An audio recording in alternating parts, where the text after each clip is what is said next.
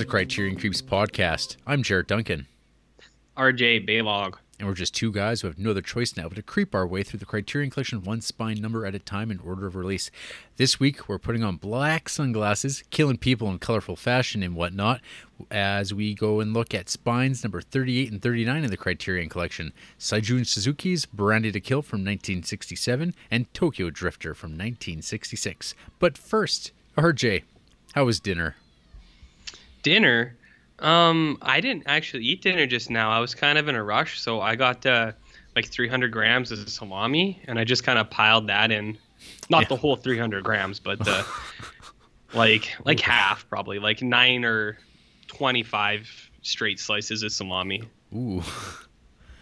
I was running a little late, and I didn't want to hold up the show, so I was trying to be considerate for your needs and for the show's needs. Mhm. And I, you know, frankly, I do just eat straight salami pretty regularly. So I mean, Hence the meal broken to toilet. me. Hence the broken toilet, yeah, which has yet to be identified still. So the uh, the legend lives on. Mm-hmm. Mm-hmm. Why? Uh, why did you have something good for dinner? Is that why you bring it up? No, no, just No? it just came to mind. Thought I'd ask. I never ask.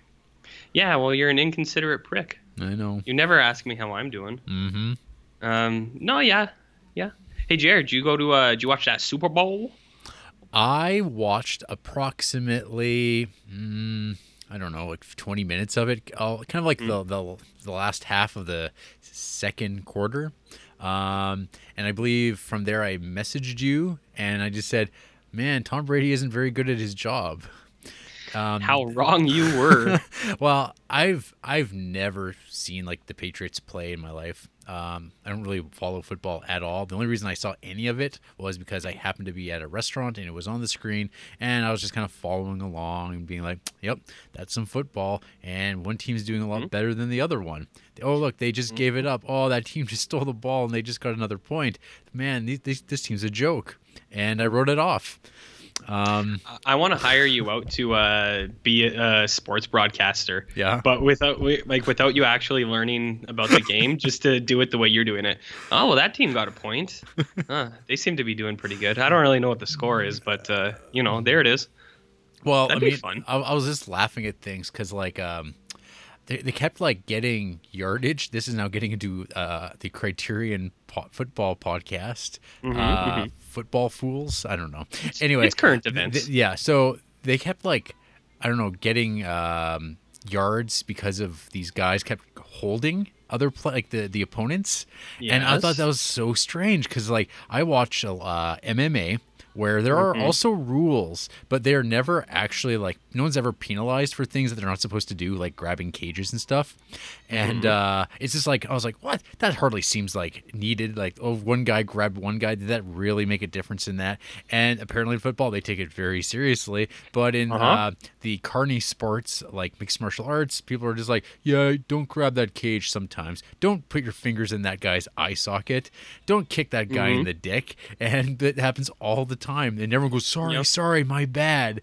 Um, but I guess the NFL Mm-hmm. seems a, gets a little bit more legitimate with the actual uh, following of rules. Well, people do take it pretty seriously. As someone who's played and watched a lot of stuff, like I I don't know. As a player, sometimes I'd be like, "Come on, like who gives a shit?" And then there's other times, like when it happens to you, you'd be like, "Oh, come on."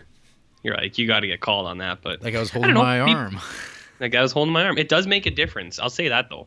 It doesn't seem like it would, but uh, if you're running to go get something and some guy's just holding onto your jersey, uh, or a split second up in the bigs when those guys are running the 40 in like two two and a half seconds, Mhm. that's a a little bit of an exaggeration. But I mean, when when those guys are that fast, like even any second counts. So holding d- does make a difference. Okay. Hey, uh, I got a question for you. I don't know if you know your Hmm. Uh, football history that much, but we were thinking Yeah. about uh, is there ever like any like bench clearing brawls that happen in football? Um, I think there has been. Um, it doesn't happen too often, but uh, there's some teams that definitely got a little, uh, got some deep disputes going on for them. Uh, yeah, I'd say that's probably some beefs, some hot beefs. Well, actually, uh, I don't like the Patriots because I'm a Steelers fan, Okay. and uh, for the the last like 15 years, it seems like it always comes down to Pittsburgh and New England to Mm, go to the big show. And uh, you know, this last recently, uh, New England's usually won those games. So uh, I'd say Pittsburgh and New England's got good beef. Pittsburgh and uh, Baltimore also has a good beef, but it's because Baltimore's full of fucking convicts. Half their team have been like guys that have been in prison for like 15, 20 years. Like Ray Lewis, like fucking murdered somebody, and he still plays it, or he still played in the NFL. So uh, what happened to That's, the guy? uh, what, what, what, who, what happened to the guy who was like having the dog fights in his like fucking garage? Michael or- Vick. Yeah. What, what team did he play for? Uh, Michael Vick, I believe he was in Atlanta. He en- after all that stuff, he ended up in uh, Philly. Okay, so he, Um, he rose also up. convicts. Yeah. Uh, no, he well, see that's a sticky issue because some people are pretty heated on that. Like he served his time, he came out and he made his dues. Um, I feel like because it was dogfight. Uh, I don't know. He served his time, which is better than some of those other dudes. Like remember that guy who uh, beat up his wife in that elevator? elevator, yeah. And So another. hey, you know, didn't he play for Baltimore too? I don't know. I don't know. I know. No, I really know nothing about NFL. Like, I have a I have a passing like familiarity because uh, my uh, boss at the comic book store he likes him some football and he loves himself some Tom Brady and he loves to just espouse how uh, he is football Jesus and that's the only reason I know who Tom Brady is at all. Um, Well, yeah. I I will say that's probably pretty true. As much as I hate the fucking guy, Yeah. he'll probably go down as the best ever. But the the point, I guess, the takeaway is Baltimore are all criminals. Pittsburgh's the best team, and uh, Tom Brady's good, I guess. But you know what's crazy? I brought this up to you earlier, but we were at a uh, local bar uh, watching the game, and the whole game, everyone was cheering on Atlanta, you know, because they were winning, and Mhm. everyone was booing New England, uh, and it's like, huh, these guys. And uh, my buddy that I was with, he was like one of the only people cheering New England in the whole place, like from the start. And then it was really funny when in the fourth quarter, when things shifted, everybody else shifted too, and they were then suddenly cheering New England and booing Atlanta, and I was like, huh, these people, man. They're these fucking sheeple. these sheeple, these band fair weather fans and the bandwagons, like that's like all the uh, Seattle Seahawk fans in our town. Like that's apparently one of the closest teams to us. So It is. uh, there, yeah, there was uh, never any fans before they were actually good in the last five years, and now Yeah. every uh, second person has a, a Seahawks or the shithawks, as uh, we like to call them, as a shithawks uh, emblem on the back of their truck. Anyways, that's my football banter for uh, the for another, Criterion. for, for uh, another year. yeah, yeah, you'll hear more about it uh, next year when Pittsburgh plays the uh, the convicts, I guess. Mm-hmm. hmm Yeah, and I, So- I, I uh, also heard uh, that you had some beer. I did. I got into a little trouble actually. Um, uh, I didn't do the tally, so I'm not trying to stroke my own uh, ego or puff up my chest or something. But apparently, at the end of the night, it was uh, told to me that I had drank 17 beers in the course of the game. Um, I didn't. Which is I what, didn't- four hours, five hours? Uh, we, well, we got there at three. Oh, okay. and the game didn't start till 4:30 and we left at 9 so i guess it's six hours Six hours. Okay. but that's a pretty a pretty solid clip um i wasn't like i wasn't like crawling on the floor or anything so i think that's something to be proud about but uh, i think it was it was very noticeable when i got home and it wasn't exactly uh, welcomed because i think i was uh i was a little bit uh um inconsiderate and saying stupid stuff like i'll show you my super bowl and things like that so i mean Uh-huh. I get it. It was like Sunday night. Andrea was like tired. She wanted to go to bed, and I come home. I'm like, Bleh. so, but that doesn't happen too often. I think the takeaway here is that uh, I think I did pretty good. Yeah. I, I drank a lot of beers. I also ate a lot of chicken wings. nice. So that I thought it was a, a great success. But I didn't win anything. Oh, The fuckers. They gave away like 90 prizes, and I didn't win a single one. Anyways, Nuts. fun times. Fun times. Sports. Sports. So, when not watching sports this past week, RJ, what have you managed to creep on? Ooh, I got some good creeps for you this week, Jer. Some good creeps. Uh, these were the uh, ones I mentioned before. But breaking news. I watched Manchester by the Sea last night with Andrea. Yeah, you snuck that in on me. Yeah, I did sneak that in on you. Um, you already talked about it, but uh, now that I've seen it, I Mhm. can chime in. Uh, I thought it was great. Um, Casey Affleck's the man. He's Yep. the best at just playing Boston sad. like uh, go see Gone Baby Gone, where he's also Boston sad in that one. Um, yeah, Casey Affleck was wicked. Um, I like the story. Kyle Chandler was really good playing his brother. I thought that was pretty good casting. Mhm. I like Ch- Kyle Chandler. He's a good dude. Yeah. He's nice. Um, yeah, the movie was really sad. Uh, I classified as one of the uh, those man weepies. Uh, you know that that brotherly love, that father son kind of thing. Um, I uh, I think I have a uh, disposition to like those ones, uh, as I am a brother and I am a son, um, and I am your father. So. Uh, I, I fit in all those categories, but uh, no, I really liked it. I thought it was really sad. Uh, I liked the ending.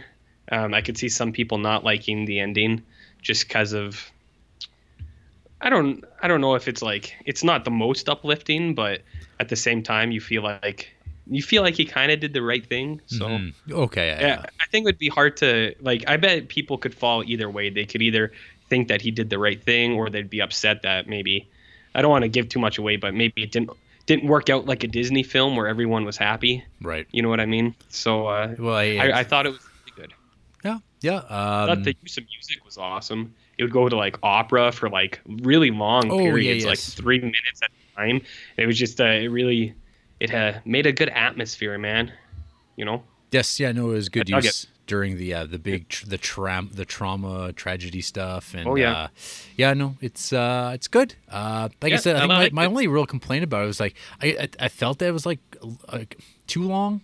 Um but that's like I mean I wasn't like ever like oh my god this movie will never end. It was more like I'm sitting in this theater seat and I kind of Mm-hmm. want to leave but the movie's not over yet. That that's the I- more my I problem could- I think Yeah, I could see why that'd be a complaint. For me, uh, I was jacked. I was ready to go see that fucking thing, so uh, I had no issues with the time. So, Mhm.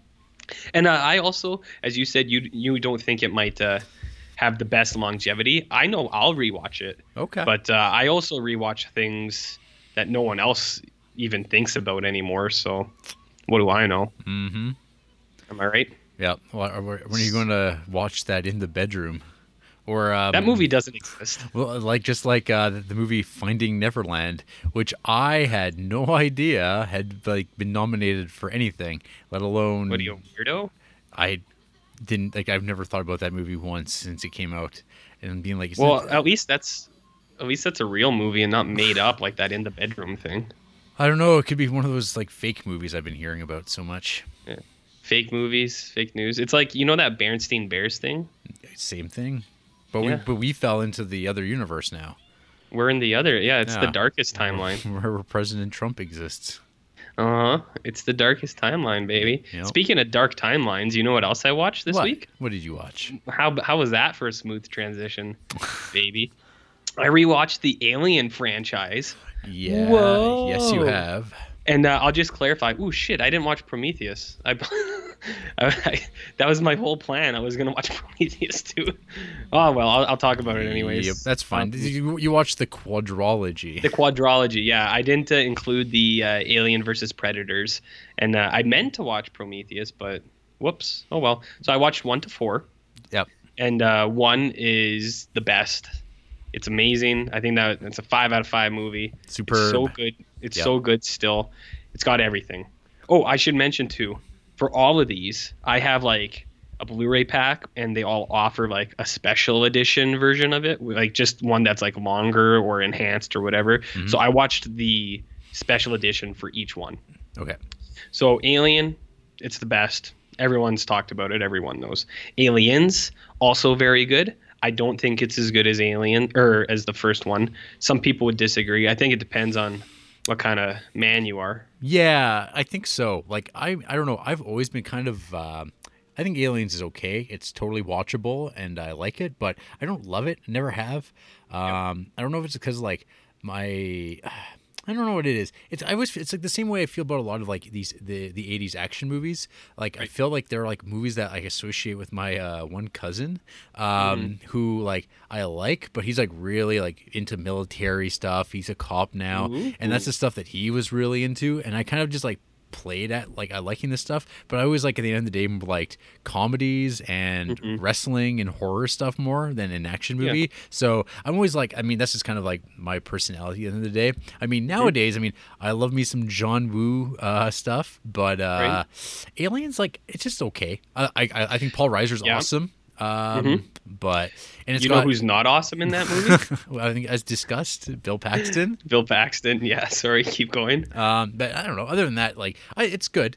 Um, but I mean, I'll never like, I would never in a million years say that's better than Alien because I think Aliens Yep. is a unimpeachable like horror sci-fi classic that's like got Mhm. really good characters. It's got like, um, I don't know. Every time I watch it, it's a surprise because I don't really, ever really remember Mhm. it too too clearly when I watch it again. So it always like takes me by surprise. Like all the uh, like attention to detail, the production Yep. design is like Mhm. ridiculous. And then Aliens is like the I don't know. It's like the dumber fun relative to it and it's like Yeah. it's good like it's a wicked it's a wicked movie but Yeah. um at the end of the day it's like it's like not it's not like my it's not even like what i consider like a really great movie that i watch all, all the Mhm. time it's just total preference though That's uh that's exactly it. Like uh, in another year or two, I'll probably rewatch Alien. I won't rewatch Aliens though. yeah Not for like maybe five or ten.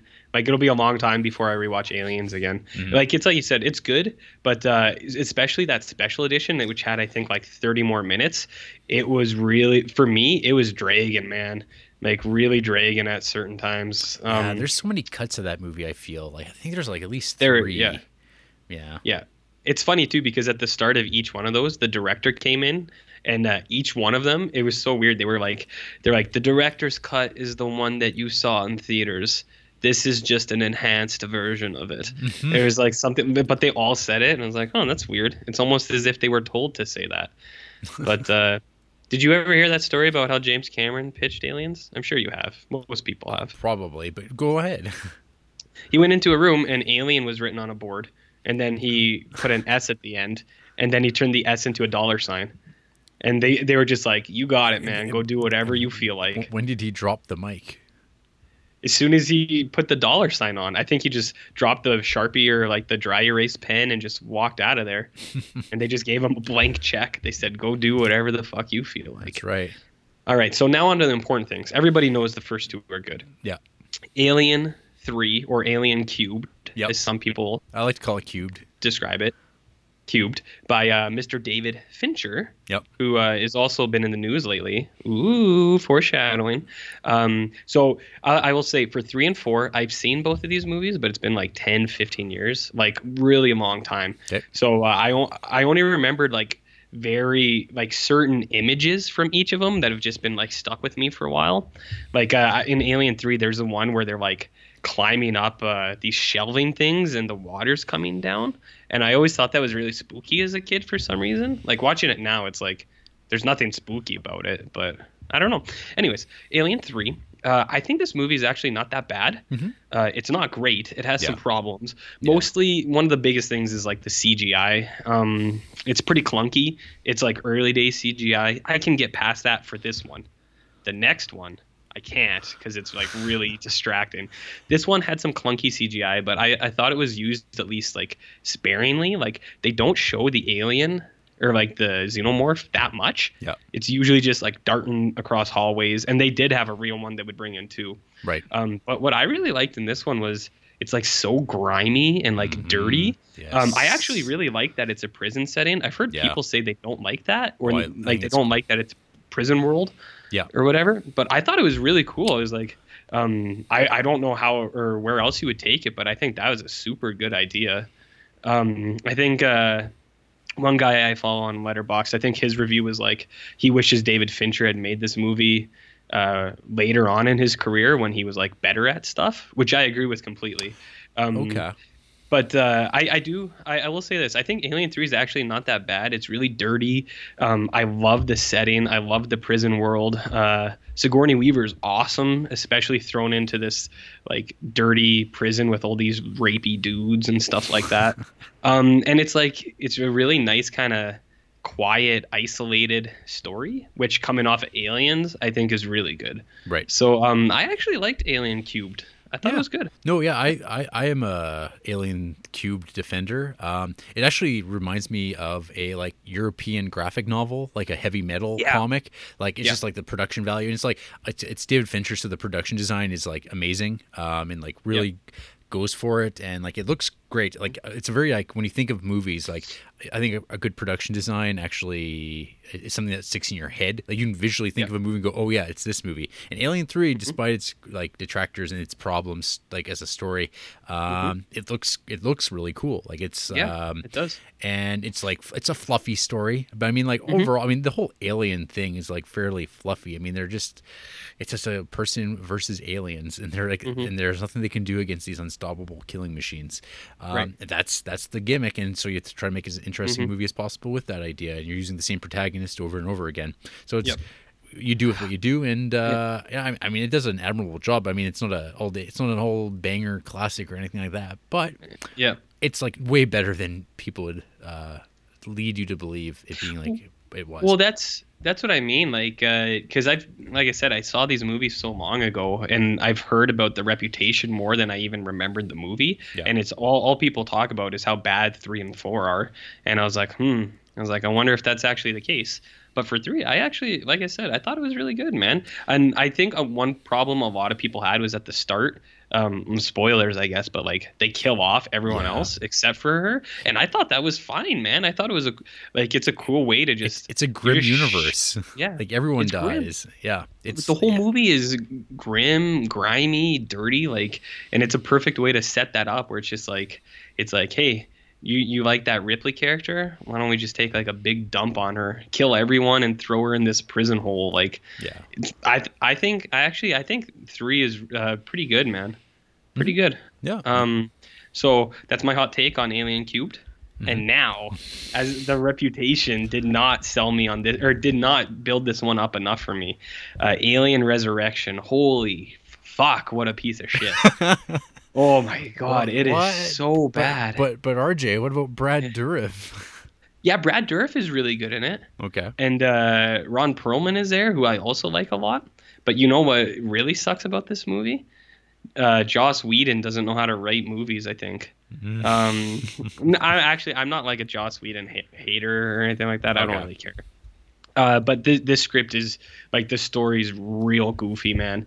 And like I was thinking about it a lot, and I kind of like some of the ideas they did, where it's like, okay, well, you have a company who actually has done it now. They're like breeding these aliens and they've cloned Ripley and they're trying to like make this mother race that they can control and stuff. And I think that's pretty good. But then there's other things like Ripley is an alien now and she's got superhuman or like super abilities, but only when it's convenient for the story. Um, like slam dunk Ripley uh, in a scene where she's like a basketball superstar for some reason. but then later when they're trying to like avoid the aliens, like it doesn't matter. And it's also like it's inconsistent. Like there were times where it seems like she's supportive of the aliens because she's like part alien now kind of and then other times where she's like we got to kill them all and it's like i don't understand like the motivation for this character it's back and forth Hmm. the space pirates are silly Yeah. the uh, firefly prototypes um, because their motivation doesn't make sense either uh, i don't know man. It's the dialogue is super clunky. Yeah. it's stuff where it's like it's like you won't you don't call me baby if you don't you don't got the butter. It's like stuff like that. You're just like that doesn't make any sense. Like or just really corny stuff where Yeah. ripley would be like don't get me mad. I'm a badass bee and you're just like oh man. Like it, they're really trying real hard. Yeah, my uh, friend Corey, he uh, did the the rewatch of all the alien stuff a few months ago. I remember like he he re- really hated Alien Resurrection. Um, it's bad and It like well because his comment was like because he watched them all like fairly close together and how when like you watch alien and it's got like this amazing supporting cast like all the Right. characters in that like harry dean stanton yaphet kotto and stuff they're all like feel like real guys like real Mm-hmm. working class people they talk like naturally they're, they're like real believable like and it's like effortless and then you come to alien resurrection and it's just like so it's like bad 90s forced like characters and it's just like Mhm. bad script writing like it feels like uh, you're like watching characters reading a bad screenplay and it's just Yep. like nothing can get past that unfortunately Yeah, the biggest thing I think is like I always you what you said was absolutely right. Um I always think like Doctor Who has a really big following and I Mhm. get it, but I've always tried watching it and like I don't know if I was just watching the wrong stuff, but I've never really been able to get into it and I feel like it's just like it's really marginalized accessible sci-fi that like anyone can just kind of jump into and i thought that's what this was where it's just like you you know you know beat for beat what's happening. It's like well here's your superhero character here's your evil scientist like but it's also on a spaceship Mm. isn't that crazy and the dad from night at the roxbury is there with the hairiest fucking shoulders i've ever seen in my entire life oh my god it's weird oh Have- man have, you seen any of the director's other stuff? Uh, Jeunet, have you seen? Uh, him, I don't. I don't think so. Actually, so you've never seen um, Amelie? Nope. Okay, I just oh No. you definitely you haven't watched probably City of Lost Children and uh, Delicatessen. Uh, I mean I, I I like all those other movies and Mm-hmm. I just think uh, Alien Resurrection is like they got him in there because like they always have these like great visionary directors and yeah. Jeunet definitely fits into that. But it seems like a lot of that got was compromised. Like it's been years. I saw it like on opening night in, in the theater, Alien Resurrection, and like I don't remember too much of it, but I remember weird floaty Mm-hmm. stuff and people swimming through like water, like chemicals and stuff like that. And it, like I can't imagine any of that looks good now. Mm-hmm. Yeah. Um, Um, it doesn't. The CGI is really bad. Oh, I was gonna say actually, uh, at the end there's like an alien, like a xenomorph hybrid that's like half human, and I actually thought that was super cool. I Mm. thought it looked really cool, and like you felt really bad for it because they gave it eyes, Yeah. and it like sunken eyes. It looks like a baby, so you like feel bad for it, and then it dies in the most horrible way, and you're just like, oh, that's sad. poor guy. Um, yeah, poor guy. And see, like that's what I mean. Like I actually liked some of the ideas in this movie. It's just it's just a bad fucking movie. I I have it in the set, the four pack set. I might I think I might just throw the Blu-ray in the garbage. Just have an empty space. And everyone will be like, "Where's this one?" I'll be like, "Where it fucking belongs." in the trash. in the trash. Yeah, that the pack I have actually has like a really cool documentary about making all these movies too, but uh, Yeah. there's not enough time in the day for that. Uh, apparently, I remember being supposedly that's a really good uh, documentary too. Well, I guess now would be the time. So if I don't talk about it next week, I'm probably never going to watch it. There you go. Uh, and then I have one last thing for you. Jared. Okay. One last thing, because uh, as you know, this is a movie podcast, but I like to tell people about the books I'm reading. Mhm. So I finished NOS4A2 by uh, my Nos Joe- at eight A2. two. Yeah, it's read like a license plate by my man Joe Hill, Yep. son of Stephen Hill, uh, as some people might know. No, I'm just kidding. Uh, his last name's not Hill. Uh, so this is Joe Hill's vampire book. Mhm. Do you know what it's about? Vampires and something about. I remember there was a comic book called like Welcome to Christmas Land.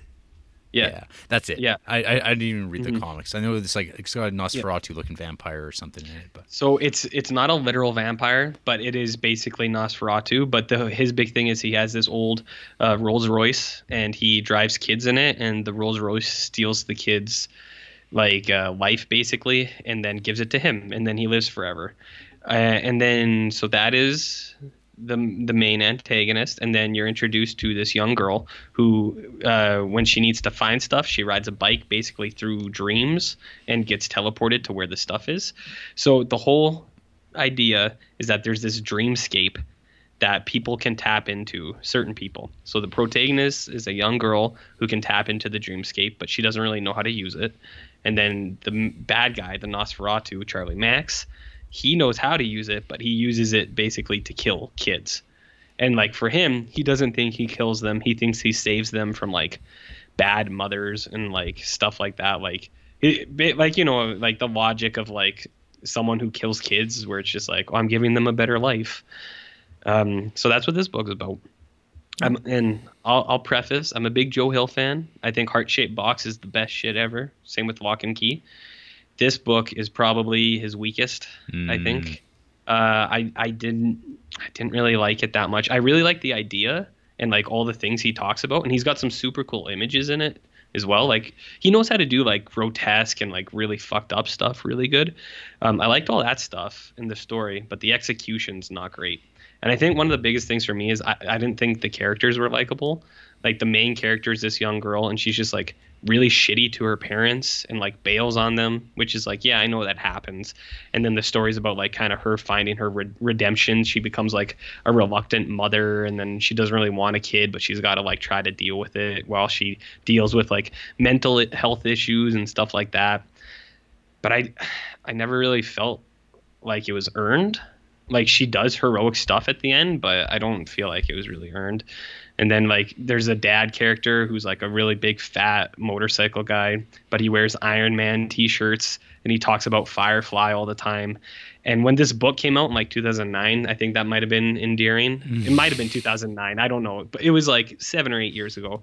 But now I'm just like really tired of that kind of stuff where it's like I get it. It's like you're you're a nerd. I get it. So anyways, I uh I didn't I didn't like it that much. I really like the ideas and I like Joe Hill. His writing is it's just like Big Steve's. Like it's so easy to just fall into his writing and just the pages fly. I think he's a very casual writer. We're not casual in that sense, but uh, it reads casually. You can just read it. Um, and I think it, it did get optioned as a movie or a TV series one time ago, so uh, I'm sure it will eventually be made into a movie, and then I'll I'll watch that and I'll talk about that. But for my Joe Hills, it it wasn't up there for me. It was published April 2013. Ooh, shit. That wasn't too long ago No. then. And it was uh, optioned in December of 2015 by AMC, which they seem to be like to option. Ah. stuff, and then nothing comes of it. And then nothing it's, comes It's of kind it. of like the terror. Yeah, exactly. Um, if they did something, uh, probably a movie would be best. There's not that much story to it. Like it's a 600 page book, but uh, I would just do a movie, unless or like maybe one season of a TV show, like a 10 episode series, Yeah. maybe at That- most. At most. that's all you need to do.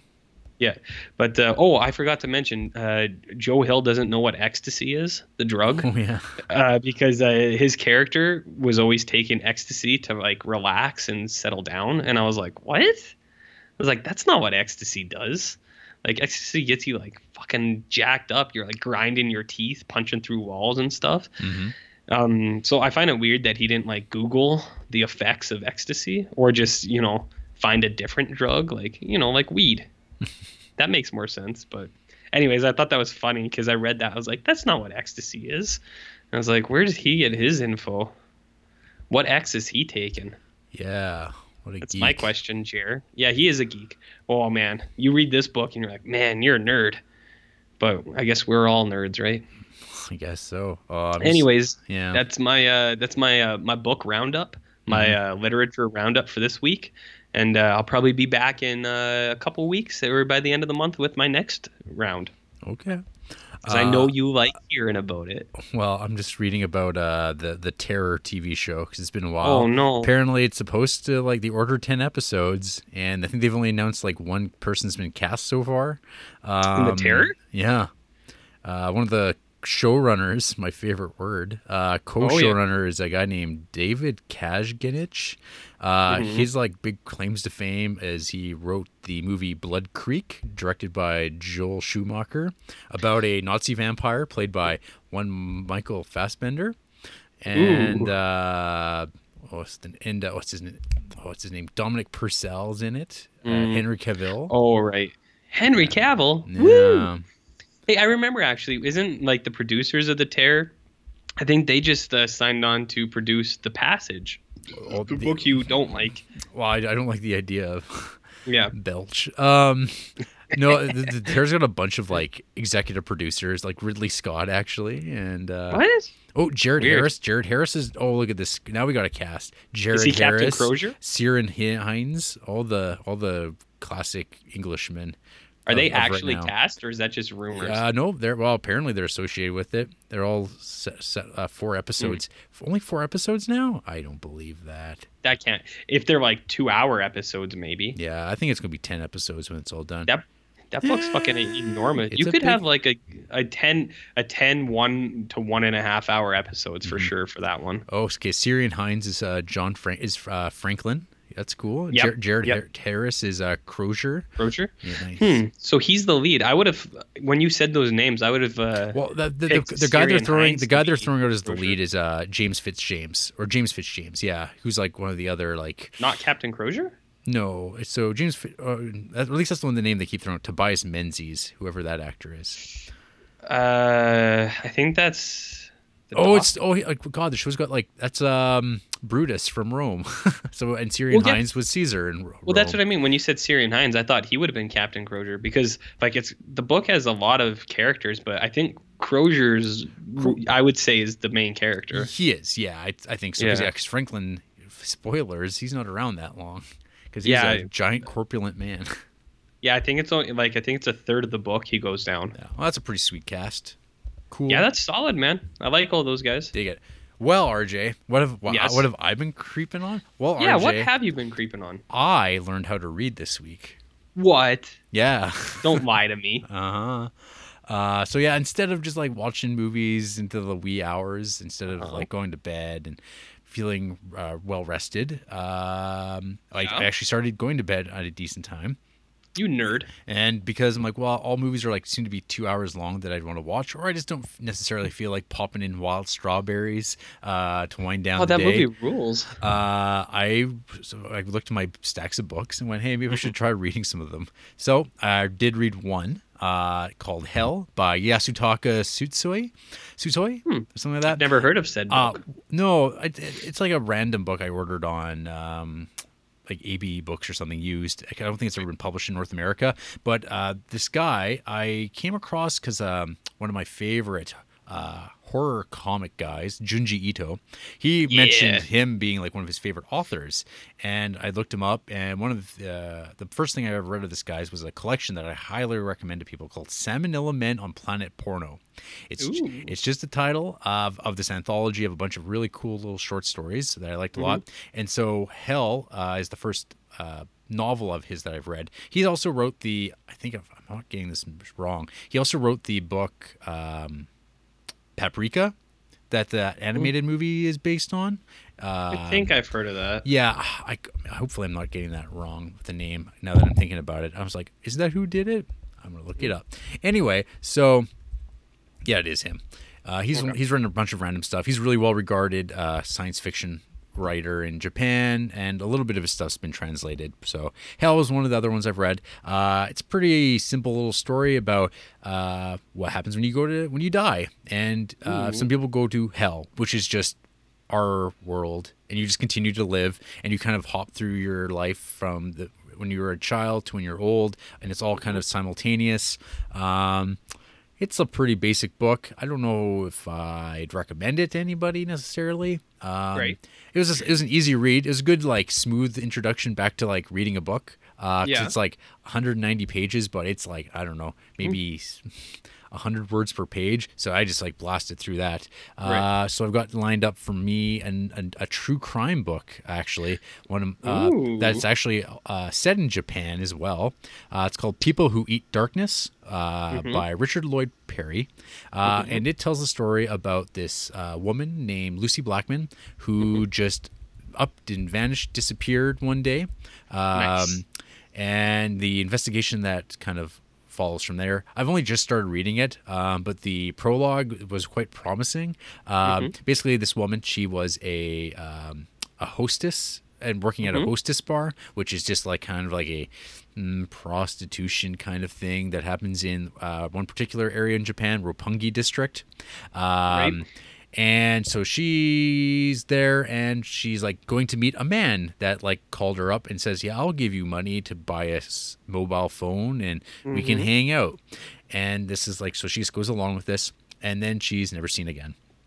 Um, and Sounds then cool. there's a yeah, there's a phone call from the, basically the man who killed her back to the friend saying, "Oh no, she's not coming back. Uh, she's uh, joined a cult. She met the, this guru, and now she's never. You're never going to see her again. No, you can't talk to her right now. No, she's not feeling well. Hey, uh, I can mail you Mm-hmm. her stuff back. What's your address?"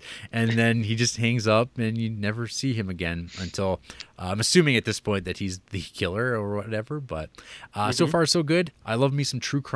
Uh, it's been a while since I've read one, probably like two years. So I'm probably after this podcast, uh, I'll be going back to read that. That's so exciting. I'm glad you learned how to read, Jared. No, that book does sound good. So if it is good, you'll have to pass it my way. I shall. Uh, I've got you've got a lot of books that I have to lend you at some point. Yes, yeah, you you certainly do, and it's it, it's only adding to my own stack. I, I already know. have the next like three that I'm reading penned out, and what I'm going to read for summer, and what I'm going to read for Halloween. So Mhm. I usually have my my uh, year booked out ahead of time, but uh, who knows? Maybe I'll I'll get fast and crank through some of these bad boys. Yep, it's just about commitment. And right now, Commitment. so uh, so yeah, I've watched way less movies as a result. However, That's, that's true. um, I can't help myself, and movies Oh. still do get watched. Yeah. Um, One of those movies I watched was a little film called Silent Rage. Uh, this film stars one Chuck Norris uh, from internet Oh, meme Charles. fame. Uh, he is a sheriff in a small town, um, and there is a I don't even know how you would describe this. A mentally ill man who has been beginning like experimental treatment, and uh, it makes him like fairly like strong and fairly difficult to actually put down. Um, but Chuck Norris uh, he goes to deal with him. The guy gets lit up by some fellow deputy sheriffs, and that's the end of the movie, or so it seems. Uh, he gets this this body gets brought to the medical facility. Experiments are done, and now he's an unstoppable Michael Myers like killer without a mask. But he's wearing like this ridiculous like kind of like colorful like unisuit. Uh, basically, there just so ex- uh, squibs can explode out of him when he gets shot.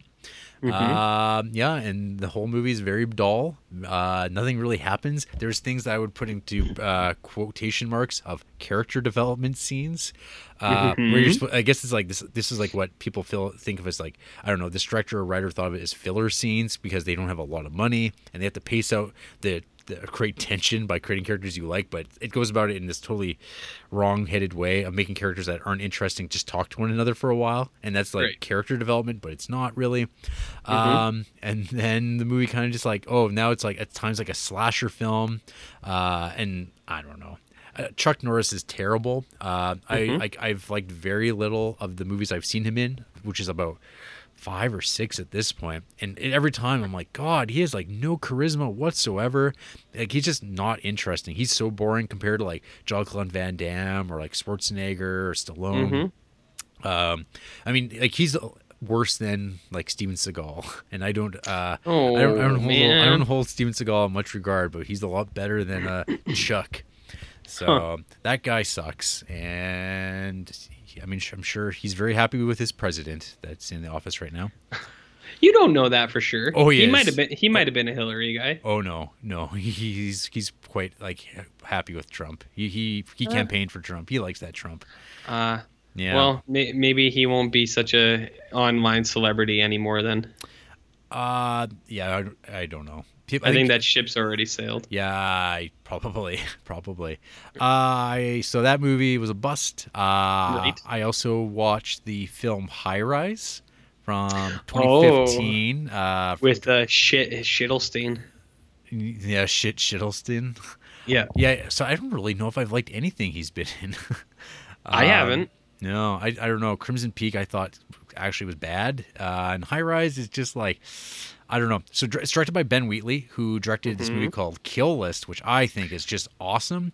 I, Oh yeah, that movie rules. yeah, uh, yeah. Kill List is wicked, but it seems Mm-hmm. like I don't know. I haven't seen his movie Sightseers, which I think I've heard is good, uh, but I've seen A Field in England, which I didn't like at all, really, and I felt the exact same way about High Rise. He has to like I don't know his idea of like making movies that are like drug infused or like trippy. I find Mm-hmm. just like I don't know. I don't do drugs. I haven't really done that many drugs, so I don't really know don't know what they're supposed to feel like. So when I watch these movies, I just like have no relationship Mm-hmm. at all to like this mental like space that is being depicted.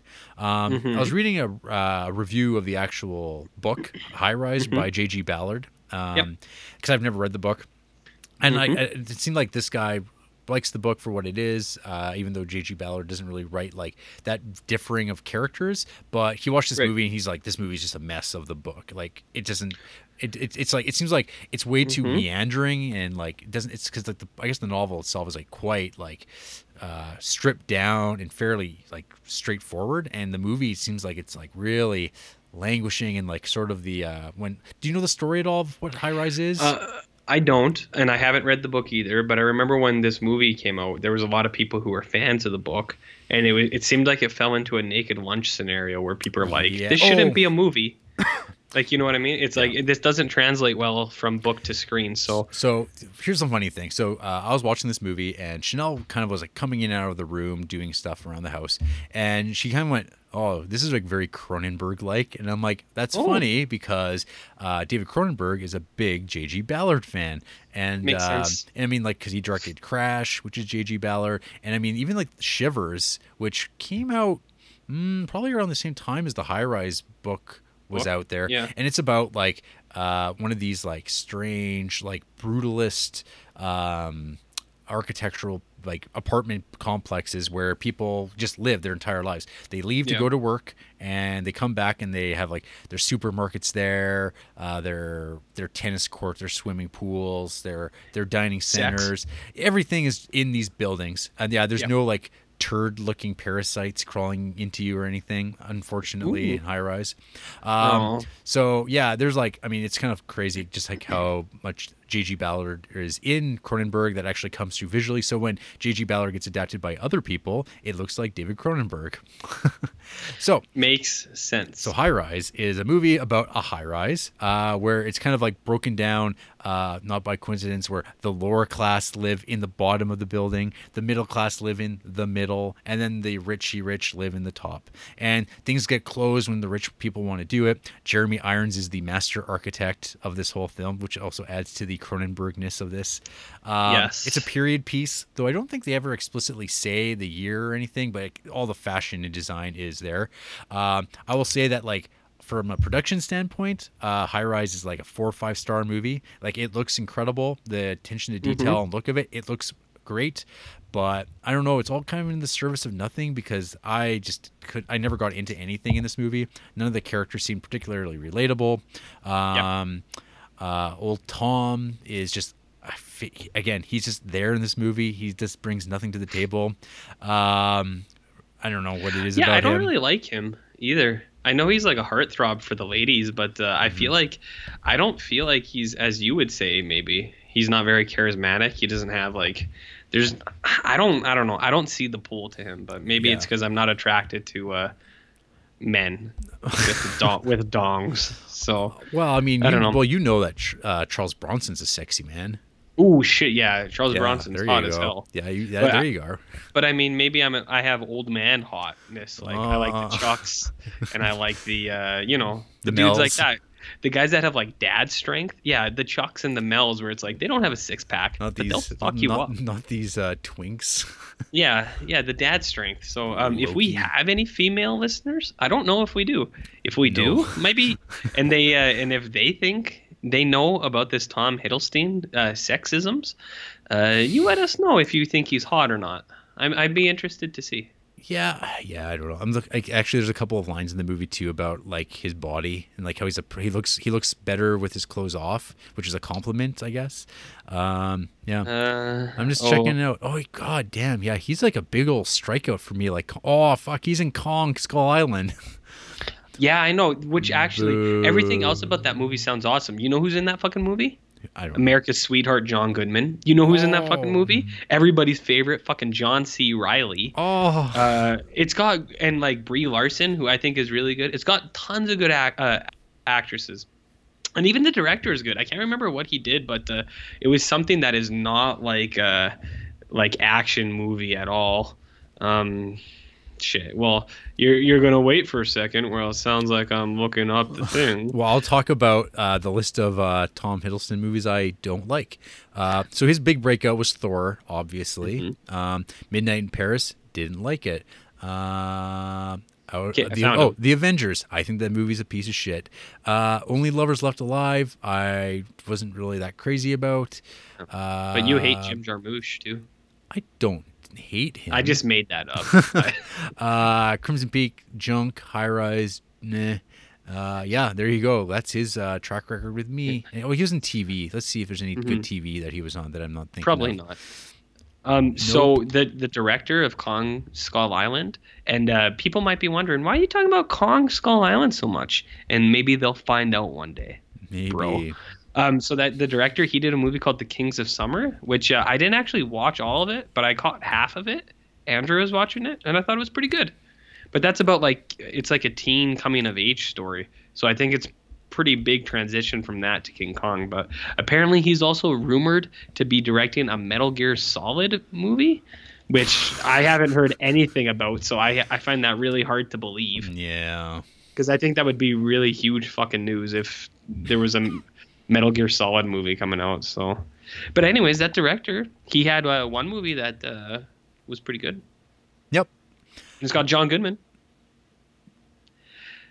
anyway, Anywho, high rise. Uh, I I don't. I, not not for me. That I'll say that.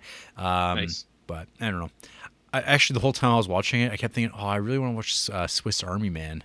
Um, you should have watched that instead. I- yeah, I have to get a, I have to get a copy of it. Maybe I'll do that tonight. I have a copy of it. Oh, really? Well, Mhm. uh, one last grouping of movies I'll mention. yes, Might as well get it out there. Uh, Sunday, I wanted to just not watch anything special. Um, so uh, it was an Arnie night, uh, watching some Arnold Schwarzenegger movies I've never seen before. Nice. Mostly those coming from the early 2000s before uh, he went to become a governor. The good ones. Oh no no no! Uh, so I'd seen Terminator three, but in my I had a, I had a gap there of the Sixth Day and Collateral Damage. Oh man, Um, so these are two movies that came out kind of in a period of time in my life where I was just like finishing high school and really getting into film. And I was like, no, man, I don't watch the Arnold Schwarzenegger movies. Those movies are for Neanderthals, real thickos, idiots, scum of the earth. I don't watch dumb action movies anymore. I'm above that sort of thing. And Uh-huh. so I just completely avoided these movies. Uh, I didn't give a crap. Um, my tunes changed a little bit. Uh, I have an, a- an appreciation for the Schwarzenegger. I, I mean, I've always loved Terminator 2, and uh, Total Recall is wicked, and there's the Predator, and there's the Commando. Running Man. Running Man is superb. fucking Um, right it is. so yeah, I, I don't know. There's, I mean, he's made some crap, and uh, like Red Sonja. Hey, folks, don't watch Red Sonja ever. Um, so I these two movies that cross off the list, Yeah. and we did it. We watched them, and uh, time could have been better spent. so, Six Day uh, was a movie filmed obviously in Vancouver, uh, Canada, because there's a like, I don't know. There's always like this bit where you can see these like uh, like Hong Kong style like condominiums on like on the ocean front, and I go, wait a minute, this is North America. They don't. I don't think they have those in Seattle. So I knew immediately this is Vancouver. They never actually say where they are, but you get the sense that they're like in the Pacific Northwest, but it's Right. Vancouver. Gotcha. Um, and then there's a part where they're like driving around and they're using Simon Fraser University, which was built by Arthur Erickson, the famous architect, who also built the University of Lethbridge, which I'm very familiar with. Uh, I don't buy and- that. And I knew immediately. I'm like, oh, it's Simon. It's a Simon Fraser building because they all look kind of the same. Uh, this movie is just. It's not good at all. It's got like a pretty decent-ish cast at times. It's got Michael Rooker. Um, I always like Michael Rooker and stuff. Um, Yeah. so- Henry. yeah, Henry. So Henry shows up. Uh, Robert Duvall is in there. Ooh. So the movie. Do you, do you know? Do you, have you ever seen the Sixth Day? I have. Okay. Uh, my dad had it on VHS, Oh. and I I uh, watched it on that one time One when I was like, fucking like nine or something. Yeah, I think the fact that you only saw it once tells you the whole story. Yep. Mm-hmm. Yep. Yeah, I remember it not being great. I No. remember there's a helicopter scene, right? Oh yeah, there's some CGI helicopter shit in there. Yeah, so this is like that period of time where I don't know, CGI was like all over the place and they're just starting to use it for all sorts of things. And then instead of using mm-hmm. stuntmen and like creating really great looking stunt scenes, they just start compositing people into things and then using computers to create explosions. It looks horrible. Uh, blacks never Oh. reproduced properly. Um, yeah, I, this movie. So the plot is that Ar- Arnie, uh, Mhm. he gets accidentally cloned, And so you basically Uh-huh. you wind up watching the movie, the majority of it from the clone's perspective, who doesn't realize he's the clone. That's that's the big twist of the movie, by the way.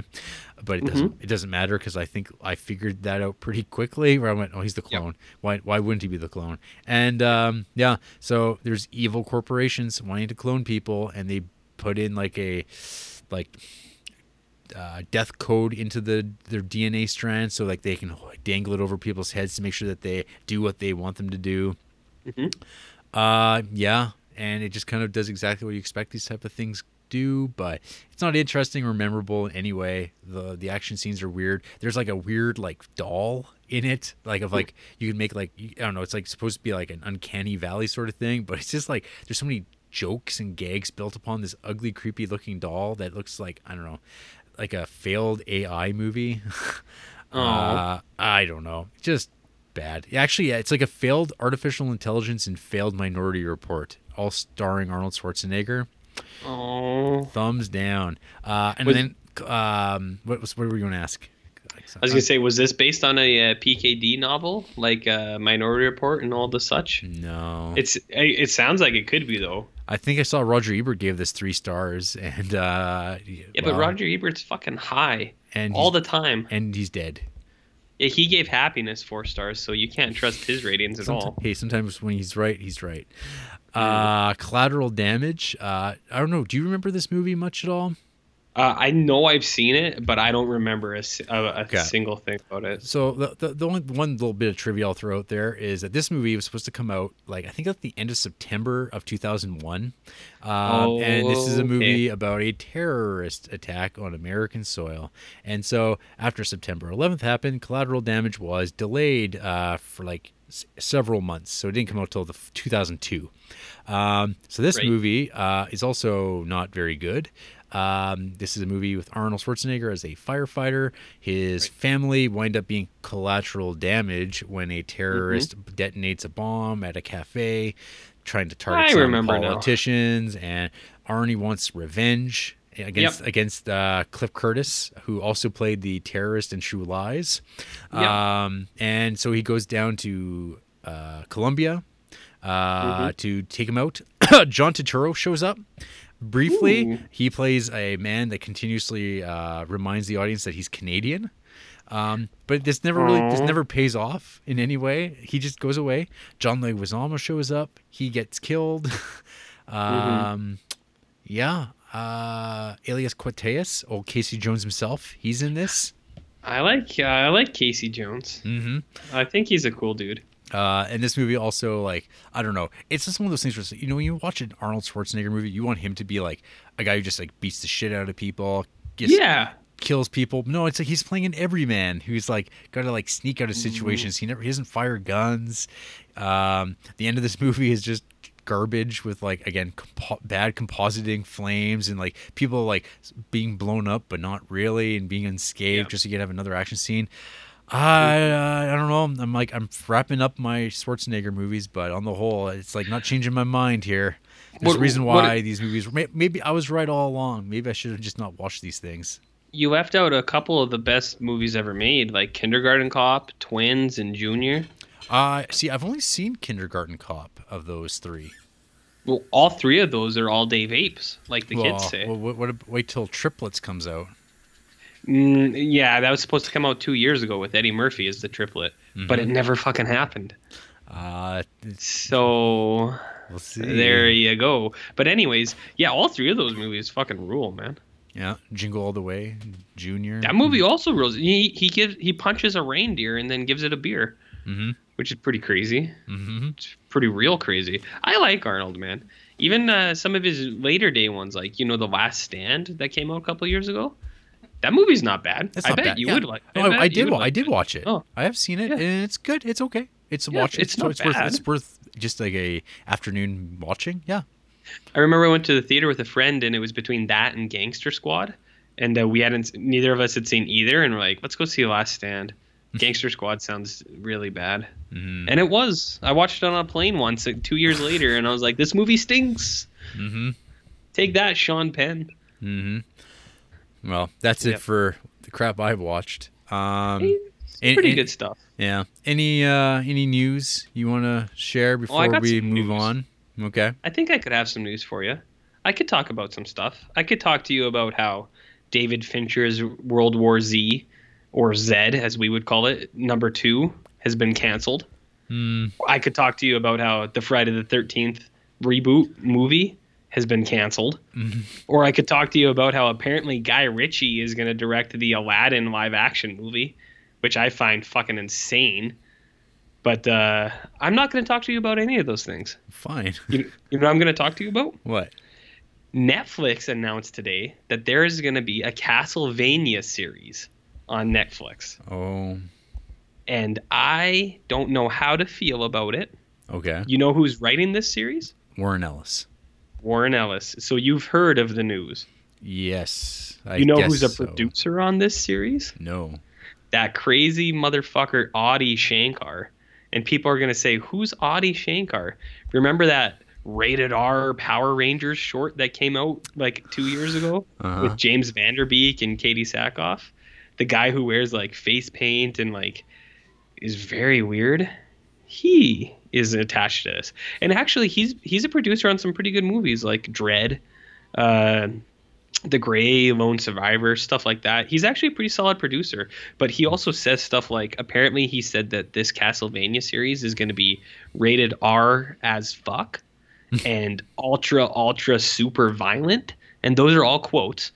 Um, so I, I'm a little wary whenever someone says something like they come out before it's even made, and they're like it's going to be ultra violent. Yeah. Um, the reason I bring it up is because I like video games, and I think Castlevania is super cool. They're really good games, and they're so much fun. I mean, you're whipping at fucking Dracula and all that shit. Super cool.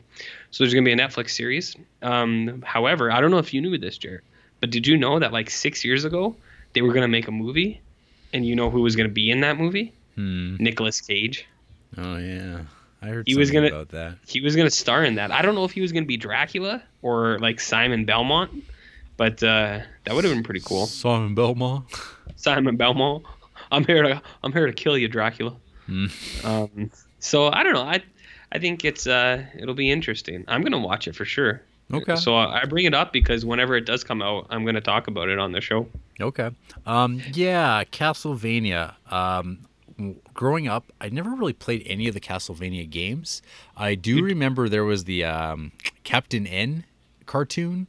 Um, and that Simon Belmont was a character on that, and I, he was just kind of like the blonde, like selfish hunk character, and so that was like kind of always my mental image of Simon Belmont, kind of just being a, a goof uh, Sure. which I guess goes against the the very serious like history of the Castlevania Mm-hmm. universe, and there'd be like all these des- the descendants and all that stuff.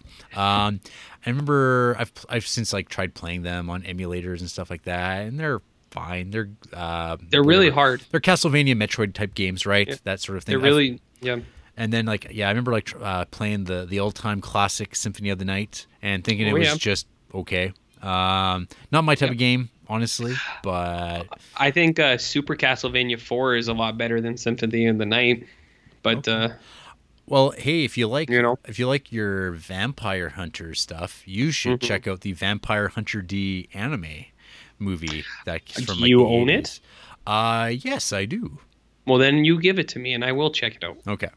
Cuz it's pretty Yeah, cool. no- It's like kind of like what I hope Castlevania would be like, but Mm. because this is going to be live action, I'm assuming the No, Oh, apparently I did. I checked it out as soon as while I was talking about it because it wasn't released earlier. This morning, this news broke, and they had zero info about it. And then through the course of the day, they've gotten people to talk about it, and apparently it will be an animated series. hmm. So, I mean, I don't know. A lot less we'll see. I guess. Honestly, it's a lot less interesting. Like That it's um, animated? Yeah. Well, well, see the the it's like you were saying, it's such a like it is actually like a pretty beloved franchise, and I think there's a lot of potential there. Make it a fucking either like a TV series or a fucking movie, but do it live action. It would be cool. yeah. do- You can do so much stuff with it. Well, maybe you should check out that uh, GI Joe movie that Warren Ellis wrote.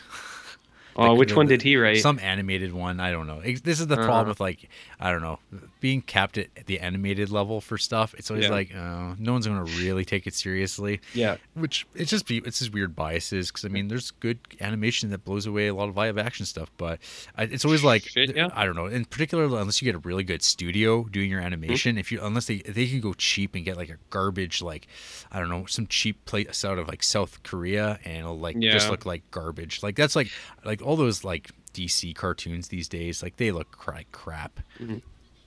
Yeah. Well, I, I just saw that and that made me a little bit sadder because I was really hoping it would be live action, like what you said. Mm-hmm. Yeah. It would give it a lot more stones. And honestly, I think if you got the right people, it would be really fucking good. There's so much you could do with it. Like, Sure. he's fighting like Frankenstein's and fucking mummies and Wolfman and then Dracula. Like, and it's a like like what you were saying. The franchise has such a huge like mythos to it. Like, it's they've been making those games for 30 fucking years and it's a pretty elaborate fucking story. So Yeah. yeah, it's uh yeah, I'm sad now that it's animated. I'll still watch it though. I'll still watch it. So anyways, I, I wish we had seen the movie with Nicolas Cage, but it probably would have turned out like that Dungeons and Dragons movie or something and just been really bad. So I don't know. Did you know Guy Ritchie was making that Aladdin movie? That's pretty fucking crazy, hey? Oh my god. Yeah. Why is he doing it? I don't know. They they just like getting name directors to like do things now. That's just what Disney. That's how Marvel works. The, the or Oh. Disney works, and that yeah. Oh no, wait, that does. I was gonna say he did. He just made that big King Arthur remake, but I think that's for Warner Brothers, not for uh, Disney. So I guess maybe maybe Disney was like, "Hey, we heard you made that King Arthur stuff. We want uh, you on uh, over here." Join, I don't know. Join Jon Favreau. Join Jon Favreau, who's now locked in to make Disney movies for his entire fucking life. That's not a bad way of living a life, I guess. If that's He's what you want to do. get- Gonna get a lot of money. Uh, constant work. Yeah. So, anyways, that was my news. I don't know if you got anything. Nah. Let's All get right. let's start talking about movies, I guess. All right. All right. Well, folks, after the break, uh, we're gonna talk about, I guess, number thirty-eight, Branded to Kill from 1967, directed by Seijun Suzuki.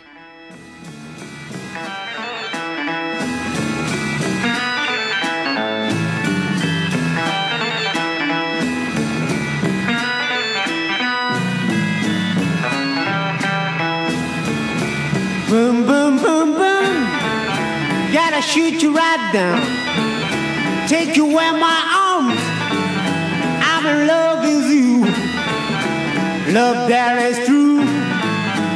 Boom, boom, boom, boom. I like the way you walk. I like the way you talk.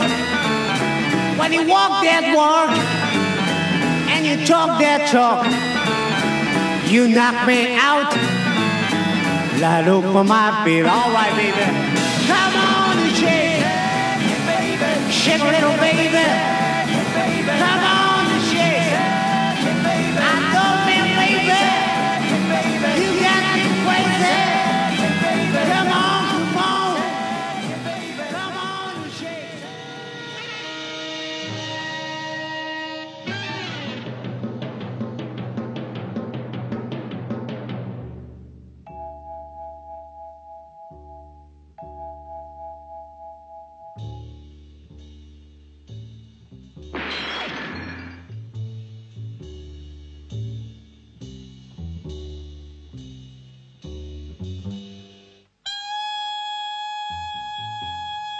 る組織の幹部だ。250万。あとは契約を履行した時その男が渡す。殺し屋ナンバー3にランクされている君の腕次第だ。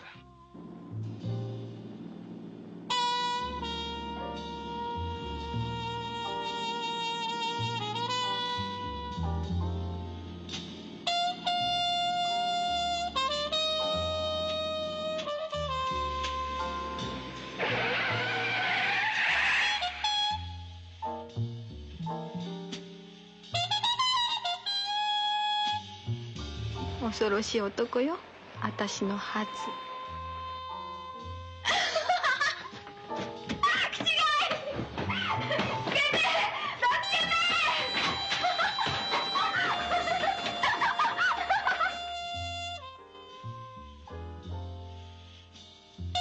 殺してもらいたい外人がいるの。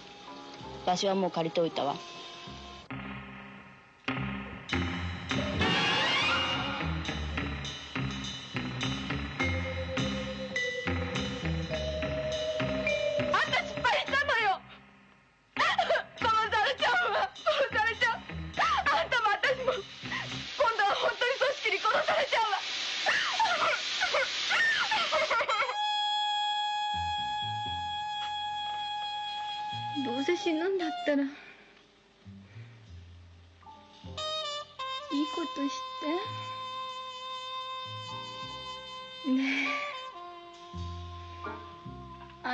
啊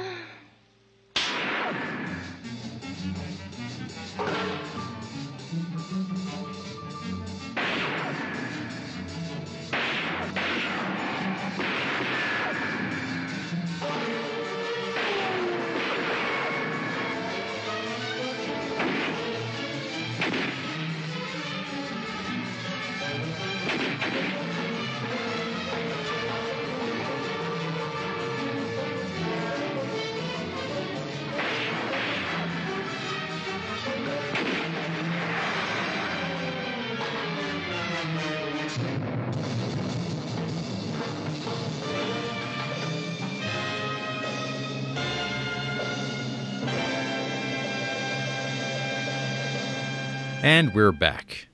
And we're talking about Branded to Kill from 1967, directed by Seijun Suzuki. Uh, first, uh, in his own words, I'm just going to read this paragraph uh, about being a B movie director. Um, Oh, this, is a, this is a quote from 1991. Uh, if you hear the word B movie, you will probably laugh hardly, but a B movie director has his own worries. In newspaper ads, the main feature usually has the most prominent place, and I'm way down at the bottom. The B movie director's biggest worry is the question what effect will the main feature have that is shown before your film? Films from Nikkatsu usually have the same plot. The main character falls in love with a woman, he kills the bad guy, and gets the woman. This pattern is repeated in every film, so you concentrate on finding out all you can about who the actors are, who the director is, and the approach the this director has. This is what the B movie director does. For instance, the main features director has a habit of filming a love scene in a certain way. This means that I have to handle it in another way. The director of the main feature has it easy. He doesn't have to find out how I work at all. He can just do whatever he wants. So actually, a B movie director has a harder task than his colleague who does the main feature. Because of this, the studio should give me more money than him, actually, but it's just the other way around. So, Branded to Kill. Uh-huh. Um, I copy and pasted this from Wikipedia. Let's go. Goro Hanada, the Japanese underworld's third ranked hitman, and his wife Mamie fly into Tokyo and are met by Kasuga, a formerly ranked hitman turned taxi driver. Kasuga petitions Hanada to assist him in breaking back into the profession. Hanada agrees, and the three go to a club owned by the Yakuza boss Michihiko Yabuhara. The two men are hired to escort a client from Sagami Beach to Nagano. After the meeting, y- Yabuhara covertly seduces Hanada's wife. Hanada and Kasuga pick up a car designated for the job, which unexpectedly has a corpse in the back seat. They dispose of the body, then meet the client and proceed towards their destination. En route, Hanada spots an ambush. He dispatches a number of gunmen while Kasuga panics and flails about in hysterics. Foaming at the mouth, Kasuga charges an ambusher, Ko, the fourth ranked hitman, and they kill each other. Hanada leaves the client to secure Ko's car, but hears three gunshots and rushes back to find the client is safe, and three additional ambushers have been shot cleanly through the forehead.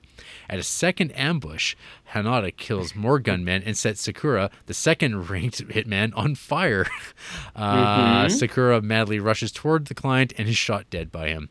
On his way home, Hanada's car breaks down. Misako, a mysterious woman with a death wish, stops and gives him a ride. At home, he has rough sex with his wife, fueled by his obsession with sniffing boiling rice. Uh, Yabuhara hires Hanada to kill four men, the first three being a customs officer, an ocularist, and a jewelry dealer. Hanada snipes the first from behind a billboard's animatronic cigarette lighter, shoots the second from a basement up through a pipe drain when the latter leans over the sink, and, ordered to finish quickly, blasts his way into the third's office and escapes on an advertising balloon. Misako then appears at his door and offers him a nearly impossible contract to kill a foreigner, which he cannot refuse having just been told the plan. During the job, a butterfly lands on the barrel of his rifle, causing him to miss his target and kill an innocent bystander. Misako tells him that he will now lose his rank and be killed. Hanada makes plans to leave the country, but is shot by his wife, who then sets uh, their apartment on fire and flees. Uh, his belt buckle, however, stopped the bullet and he escapes the building. He finds Misako and they go to her apartment. After alternating failed attempts by him to seduce her and then to kill each other, she succumbs to his advances when he promises to kill her.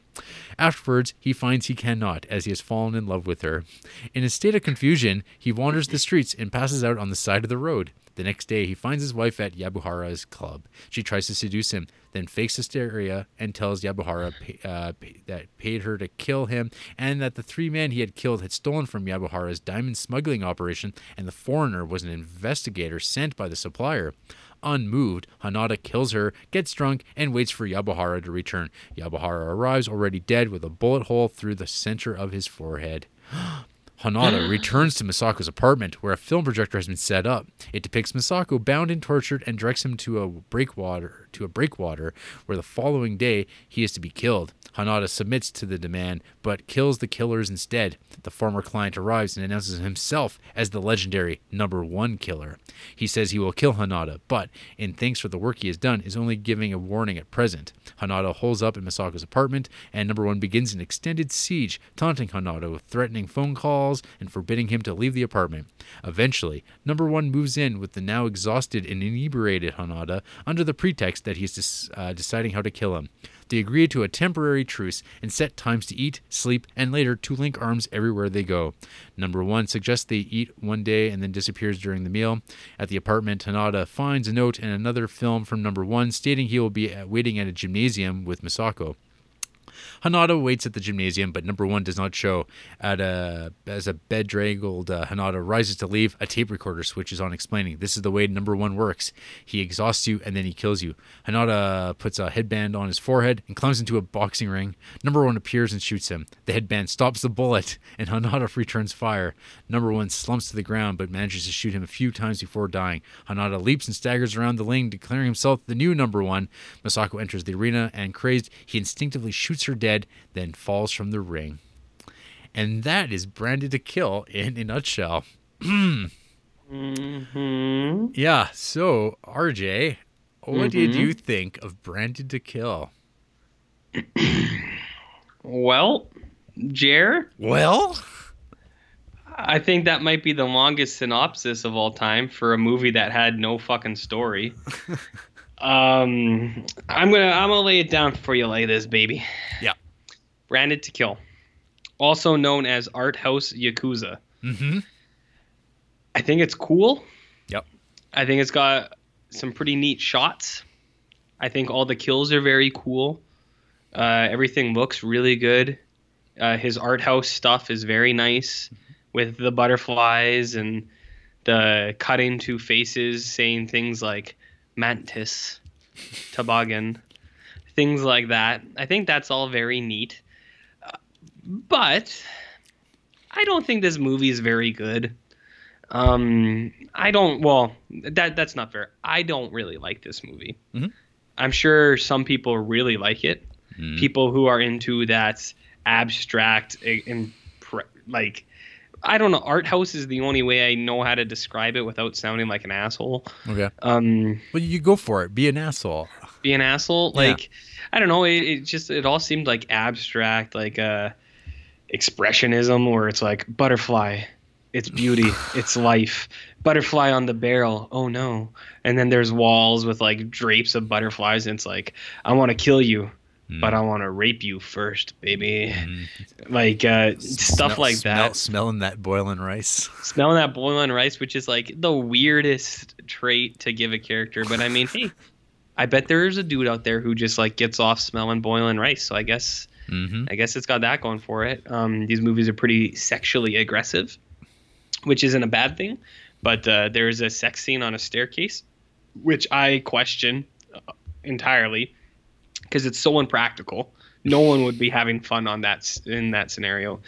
Um, no, I think it's it's a cool movie. I can see why it's in the collection, but I don't really like it um, for certain reasons. Like, I just I don't think this there's much to the story. Mhm. It was kind of hard to follow, to be Mhm. honest. Yeah. Um, and it's like I said, the, the kills are really cool, and I like some of the other things that he does in it. It's like super stylized, but I feel like I feel like he would have been better off doing something super arty, like a, something like David Lynchian, where it's just like you just be like, I don't know what the fuck is going on, because that's what happens sometimes when I watch David Lynch. Hmm. So sometimes I don't understand David Lynch, and I feel like it's because he does whatever he feels like, which isn't a bad thing. Hmm. And I feel like this guy was trying to still be able to pass this off to people, where he he kind of had his own flourishes, his own like stylistic stuff, but he also like tried to accommodate enough to crowds where people wouldn't be like, I don't know what was going on. So, and I know what you're gonna say. You you don't have any problem interpreting David Lynch, but uh, there are times when I watch David Lynch movies where I am I don't know what's going on, and I don't hold it against those movies because I like all his movies. But like watching watching like Lost Lost Lost Highway and Mulholland Drive, there are certain scenes where it's like I don't know what's going on, but I still think those movies are really good. right. So, anyways, I think this is a cool movie, but uh, I didn't really like it. That's fair. Um, Okay, so I don't really like this movie that much either. Honestly. um, Yeah. So uh, I agree with you pretty well. Um, Yeah. So my history with this movie is I've watched both these movies years and years ago. Um, I think I watched these on DVD, like the Criterion DVDs that were first out way back when, with the very colorful color uh, covers they had back when, and um, at the time, so this is like early 2000s, I thought they were really cool, weird, wacky Japanese movies. Like, whoa, man, I can't believe they, they make movies like this in Japan. Like, at that point, I probably hadn't seen a lot of like 60s uh, Japanese movies, let alone Yakuza movies. And I just assumed that like all these movies were like this, or like Takashi Miike movies. Uh, Like, that's all that that country produced was stuff like that. Like, they made samurai movies like Kurosawa, or they made these weird 60s Yakuza stuff. Okay. And so at the time, I'm like, yeah, these are really neat. Um, and actually, it's funny. Like, I, I was thinking about Warren Ellis, uh, the, the comic writer, while I was watching this because like he's one of those guys that would have just been talking about uh, something called like mad beautiful ideas. Um, and like this would have been a movie that people would have been like, oh man, I can't believe it. These movies are so great. They're just like just mind blowing. So that would have been like good enough when these would have been released on DVD back in 1999, when there was not a lot of uh, that stuff available in North America yet. Right. 15 plus years later, uh, we live in a world where like there's tons of this stuff out now, and now we actually get way more stuff from the 60s. Uh, We have like a much better like grasp of like all the different movies that were coming out back then. Um, and now we can kind of like I've seen like way better stuff from the same window of time, and I'm like, yeah, these are really good. Um, and like there's like I mean this movie these movies are like like fairly unique in their own regard. Like we're talking about their like the production design and like the the, the, the, the there's like a real anarchic spirit to these movies, which I'll Yep. get into because uh, not only did neither of us care for this, uh, the studio Nikkatsu also hated his movies a lot to the point where they actually Sure. fi- they fired him over this particular movie, and he was like blacklisted for like a decade in Japan to work on like major studio movies. I don't Um, find that surprising. well, he because like yeah, I mean he. Like, I'll, I'll get to it, but anyway, so I don't know. Watching this movie again, like nothing about it drew me in. Um, like the whole time, I kept like thinking like, oh, this like it starts off kind of like promising. Like it's really like it looks great. The cinematography is really good. Uh, it's these just like killers with sunglasses. They're like I already kind of expecting like yeah, it's like like a crazy Japanese manga about like uh, killers that are all vying to be number one. And like cool, Right. I, I get that idea, but it doesn't go in that direction. Um, it's I don't know. Like, have you ever heard of a Golgo Thirteen? It's like a I have. I, I've never. I've never experienced it, but I, I. I have heard about it. yeah. So I mean, it's like kind of like I was expecting, I guess, something along those lines, which is kind of more like what Tokyo Drifters like, but at the same time. I don't know. There's just something like I just I don't know. I didn't care the whole time watching these movies. Like there's Yep. like I, most of my notes consisted of like, well, that was a cool killing, uh, like shooting through your own windshield, but then the windshield doesn't shatter at all. Like just weird choppy, Yeah. weird editing. But like that's like comes down to like this movie had like really Mm-hmm. low budgets. Like these like we're talking like probably Roger Corman like levels of budgets, and just trying to make it like kind of as exciting, visually interesting movies as you could. But like yeah, Mm-hmm. Yeah. dude bumping off that building, uh, that looked pretty awful. um, Yeah. full, full body burn Running Man, that was pretty good. You know Uh, what I wrote down? That guy was on fire forever. He was running to that body of water. Yeah. Yeah. You know what scene I really liked actually? Hmm. When uh, they were driving in that convertible and it was raining. I thought that was really nice. yeah. I liked it. It touched me inside. Uh, popping a dude's eye out. That like, I was like, what the hell? Like, I don't remember that. Do you want? Do you want to? Do you want to? Re, want me to read my exact uh, Yes. note on that? Gross ass eyeballs. Weird. Yes. Because I didn't know how else to describe that. and then you get it was weird. Yeah, and then right after that, like immediately you get the faucet kill, which is like, oh, that's that's novel. That's good. Interesting. Yeah, and I was like, did that guy shoot up that pipe? Yeah, right. Through, What? Yeah, he did.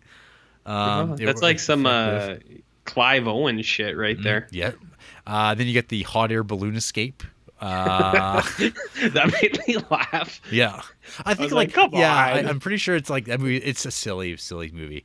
Um, and then I wrote weird male female Japanese dynamics uh, as Oh, yeah. man manages as as uh, old uh, artificially uh, augmented cheekbones. Jo Shishido just slaps the shit out of people, and and men Oh, yeah. or men just slapping shit out of women in this movie. Uh, and then um butterflies. Yeah, that butterfly stuff. Have you ever seen uh, that Sigur Rós uh, music video with Shia LaBeouf? no. There's a so Sigur Rós had a contest to make a music or like some to make for people to make a music video to one of their songs, and Shia LaBeouf. Actually, I could be misquoting this completely, but there's okay. There's a music video of Sigur Rós with Shia LaBeouf, and in that one, it's super art house. He's like licking lollipops and like doing yoga with this girl and stuff, and there's like butterflies everywhere. I'm gonna send you a link, and I'm gonna get you to watch it. But uh, that's what it reminded me of. That whole like 12 minute segment where there's just butterflies everywhere, and he's throwing them up in the air and he's squanching them, and yeah, it was weird. Big A art. Yeah, big A art. Yeah. Uh, yeah. So, um, another note here is this movie has one of the most extensive Wikipedia entries for almost any of the films we've watched, which is all true. Um, this movie's got a ridiculous Wikipedia page. Um, and then uh, note of Seijun Suzuki was kind of infamous for making movies that didn't make any sense.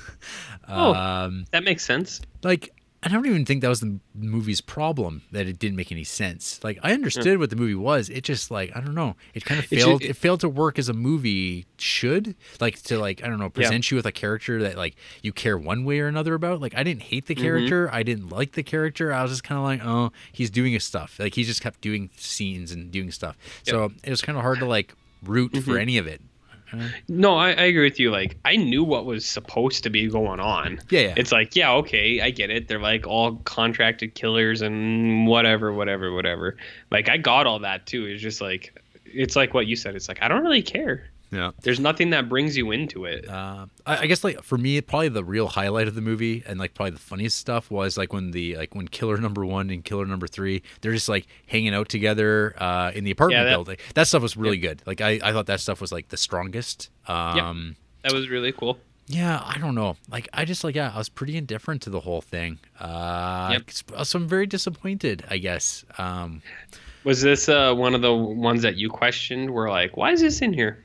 Mm, no, like I said, like kind of like what I was saying at the beginning, like in 1999 when this first came out, I think it made Yep. way more sense. Uh, Yep. I'm, I'm, I'm amazed that they've gone back and repackaged these with the Blu-rays that they did, Mm-hmm. um, because the, the Blu-rays look really nice. Um, Yes, they do. and uh, but yeah, it's curious because like I mean, I'd rather, I mean, I'd love to see like Great Expectations and uh, Oliver Twist come out on Blu-ray. Fucking right. That's my man, David Lean. Yeah, but uh, those those elude us because I, I think these movies are just more popular. It seems like a lot of Yeah. like movie collectors will like gravitate toward that Japanese stuff. I know I do. I mean, the reasons I, I have these both are because uh, of like, oh, I love Yakuza movies and I love the Japanese Mm-hmm. Criterion, so I snagged them up. But yeah, I don't know. I kind of was like watching them again. I was like, oh, there's really like I don't know. I think there's just so many better uh, versions of these movies or like this type of story that exists. Like um, as, an, ex- as to give an example, um, God, what's it called? It's like the battle battles without honor or humanity, which is like very different. Like it's more like um, it's more Godfather than like these are like pop movies, but like those that's like an amazing epic series of movies. They're like five. There's five parts of them, and they're all like pretty good on the whole, and uh, really great characters. And there's a good intensity. The violence is ridiculous, but not this kind of like cartoony Yep. pop stuff. But I Yep. mean, those are amazing, and they're available now to watch. And it's like, oh, these would be better criterions but uh, arrow video is putting those out and they've actually put out two uh, nikkatsu diamond guy collections which i imagine probably have more movies along these lines but maybe they're better i don't know seijun suzuki is actually fairly well represented in the criterion collection we'll be seeing more of his movies down the road one day but I'm uh, not looking forward to that. yeah, I don't know. Um, well, I'll go through the what happened with Branded to Kill probably after we talk about Tokyo Drifter. I think. Yeah, I think we've said our. I was gonna say maybe we should just move on and we can talk about all this stuff together. Okay, so after the break, folks, we're going to talk about Tokyo Drifter from 1966. Wee, boo,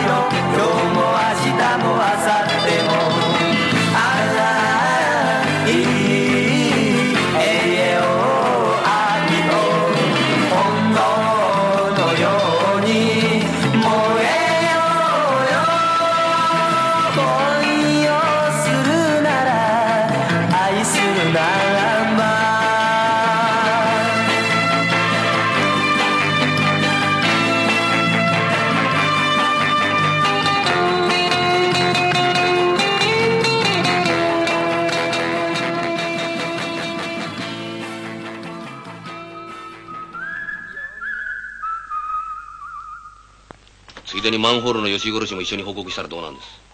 私の手はもう弾きを握ってますぜ。壁の方に寄ってもらいましょうか。流れ果てない旅に出ていつか忘れた東京の旅へ出んのは私のわがままです。黙って出しちゃってください今日から東京無宿の鉄ってしゃれ込みますよ男命は赤く散る。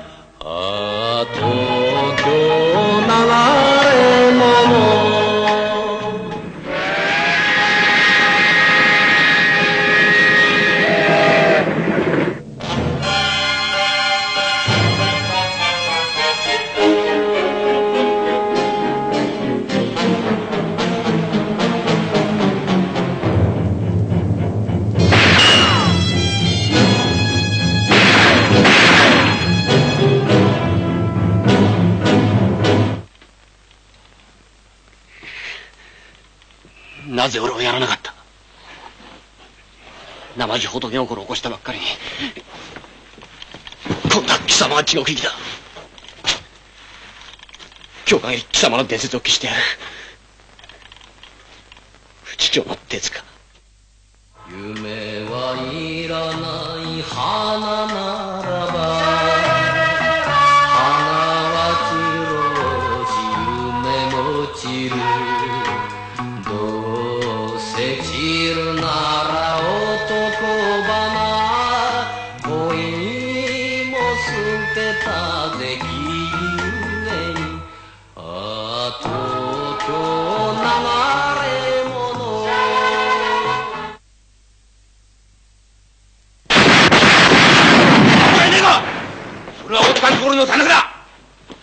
の鉄も男なら立派に出てきて俺と勝負しろ。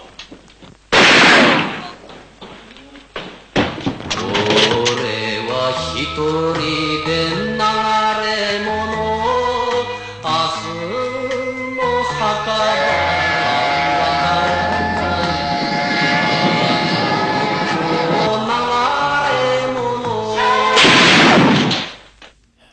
And we're back.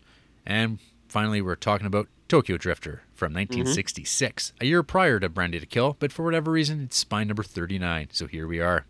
Uh, run through the plot synopsis, also supplied from our good friends at Wikipedia. Uh, Tetsuya Hondo is a member of a recently deactivated Yakuza gang. His boss, to whom he holds absolute loyalty, Karada, has given up the life of crime for himself and his syndicate. Atsuka, uh, a rival gang boss, attempts to recruit Tetsu into his organization, but is turned down. After failing, Atsuko sends an assassin to neutralize Tetsu, fearing he will interfere, with a real estate scam. Looking to profit from the scheme himself and fearing that his group is threatened by his presence, Karata asks Tetsu to leave and live the life of a drifter. Atsuka and Kurata join forces and assign the successful hitman Viper Tetsuzo to kill Tetsu. Tetsu evades Viper and his hit squad a number of times and arrives at the establishment of uh, Umatani, an ally of boss Kuratu. Kurata. God damn these names. Tetsu returns to Tokyo, confronting his boss who betrayed him. He kills everyone in the room besides his boss and former girlfriend. At the end of the movie, Karada kills himself, and Tetsu rejects his former girlfriend uh, Chihararu's plea to allow her to accompany him on his travels. He exits down a pure white hallway, explaining that he has a new allegiance to the wanderer lifestyle and cannot abandon it for the company of another. Jeez. So, RJ, what did you think of Tokyo Drifter? I think it's way better than Branded to Kill, Okay. but it, there's still not much there. Yeah. Um, it's way it's at least a coherent like movie. Like you can kind of follow it a lot better. Um, I think his style comes through a lot more. The use of like colors and stuff like that are really good. Mhm. Um, Well, the way he yeah. either paints a- an entire room or has lighting in certain spots, like the color just comes through and it's magnificent. Oh yeah, yeah. I mean, you can tell that. I mean, like, because one of the things too is like it's weird with Branded to Kill, which came a year later, is that he didn't have color, and the only explanation for that, honestly, would be he had he had less money for Cheap. Branded to Kill. They they Yeah. they cut back his budget, and they're like, yeah, this is what you get to make, and they were hating on him, which I'll get Yep. into. Um, so yeah, Okay. Tokyo Drifter gets to embrace the full color thing. Um, on the uh, Blu-ray, there's an interview with him and his production designer, and just talking about like his like love of production design. Like, hey, that's something Yep. like people really should focus on, even though like your average movie goer doesn't probably think about production design in any thoughtful way. And we were just talking about it like tonight uh, about Alien Cubed. Um, Oh, like, yeah. like how that's like the most noteworthy thing about that movie. But I mean, like that's a different level of like For sure. scale too. Um, that obviously would not have been available at Nikkatsu Studios at that point in time. For sure. Um, Yeah. Um, No, yeah. My my only two notes for Tokyo Oh. Drifter uh, is hey, two men again. Um, Yeah. And intensely wearing your sunglasses. Yeah, those are both very accurate descriptions of this movie. Yep. Um, so yeah, I think this movie is way better, but I think it has a lot of the same problems. But uh, this one I found I had a lot of notes for, not just notes, just observations. You know my uh, my trademarked observations. Yep. Like uh, at the start, they had that Reservoir Dog shot where all the guys are walking in their suits down the pier. I was like, I bet Quentin Tarantino's seen this movie, Yep. and I'm sure he has. Yeah, there's Uh, uh, well, you know, uh, Qu- not Quentin Tarantino and Jim Jarmusch and John Woo, all directors who have been mentioned on this very episode so far. Uh, they Yep. all talk about how they love this these movies. They Uh, they, well, they're wrong to love them, but I mean, I, I can see why. Like like I said, the style and like this director's like flourish or like own flourishes and stuff like that. I can see that because I can see how all of them have uh, taken from that samplings, if you will, Mhm. such as the name of the jazz club, the Manhole, which I thought was fucking hilarious. That- I- Um, oh fuck! I mean, like years ago, uh, uh, friends and I we'd like laugh about like a gay bar in Calgary called Manholes.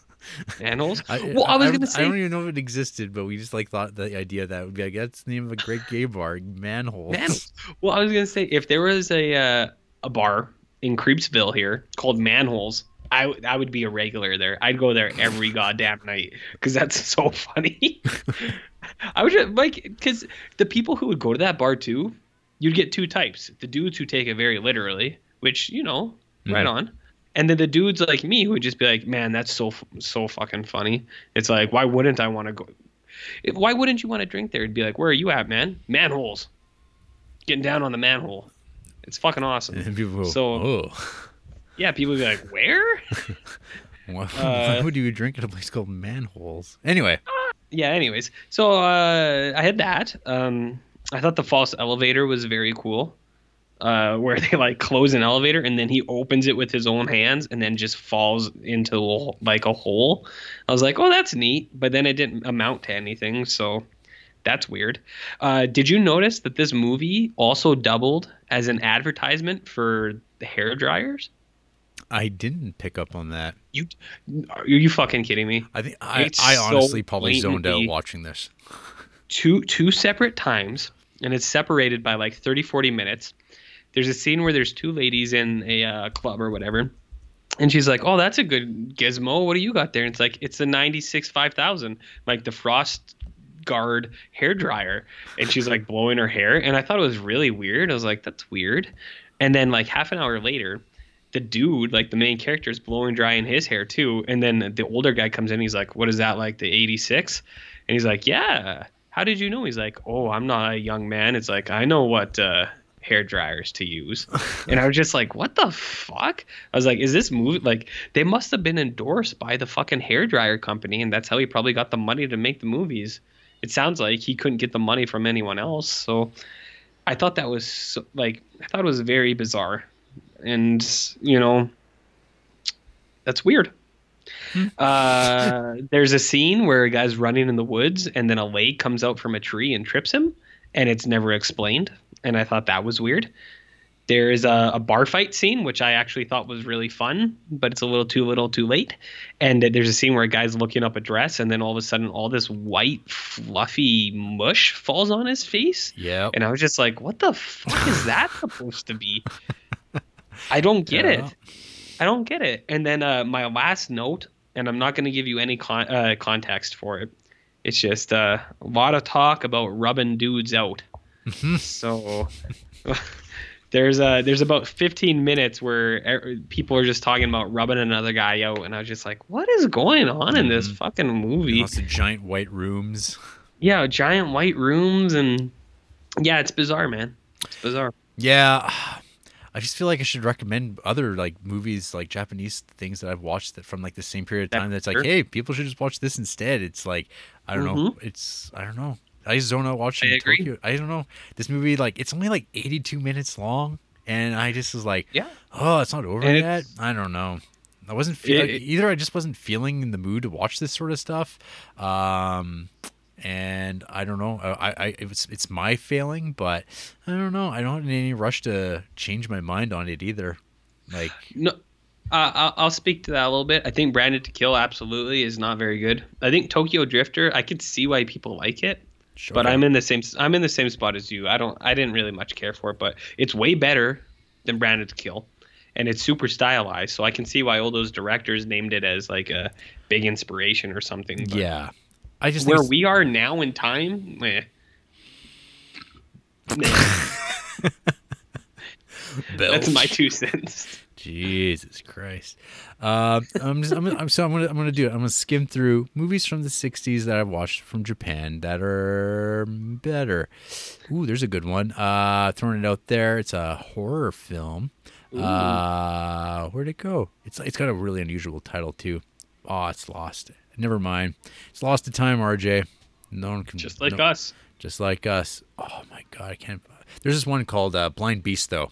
Uh, it's a kind of like a horror movie, but it's amazing. Um, I couldn't recommend that movie more strongly enough. And it's like various like similar sort of like over the top kind of production value, but it totally makes sense. Like there's actually kind of purpose to it.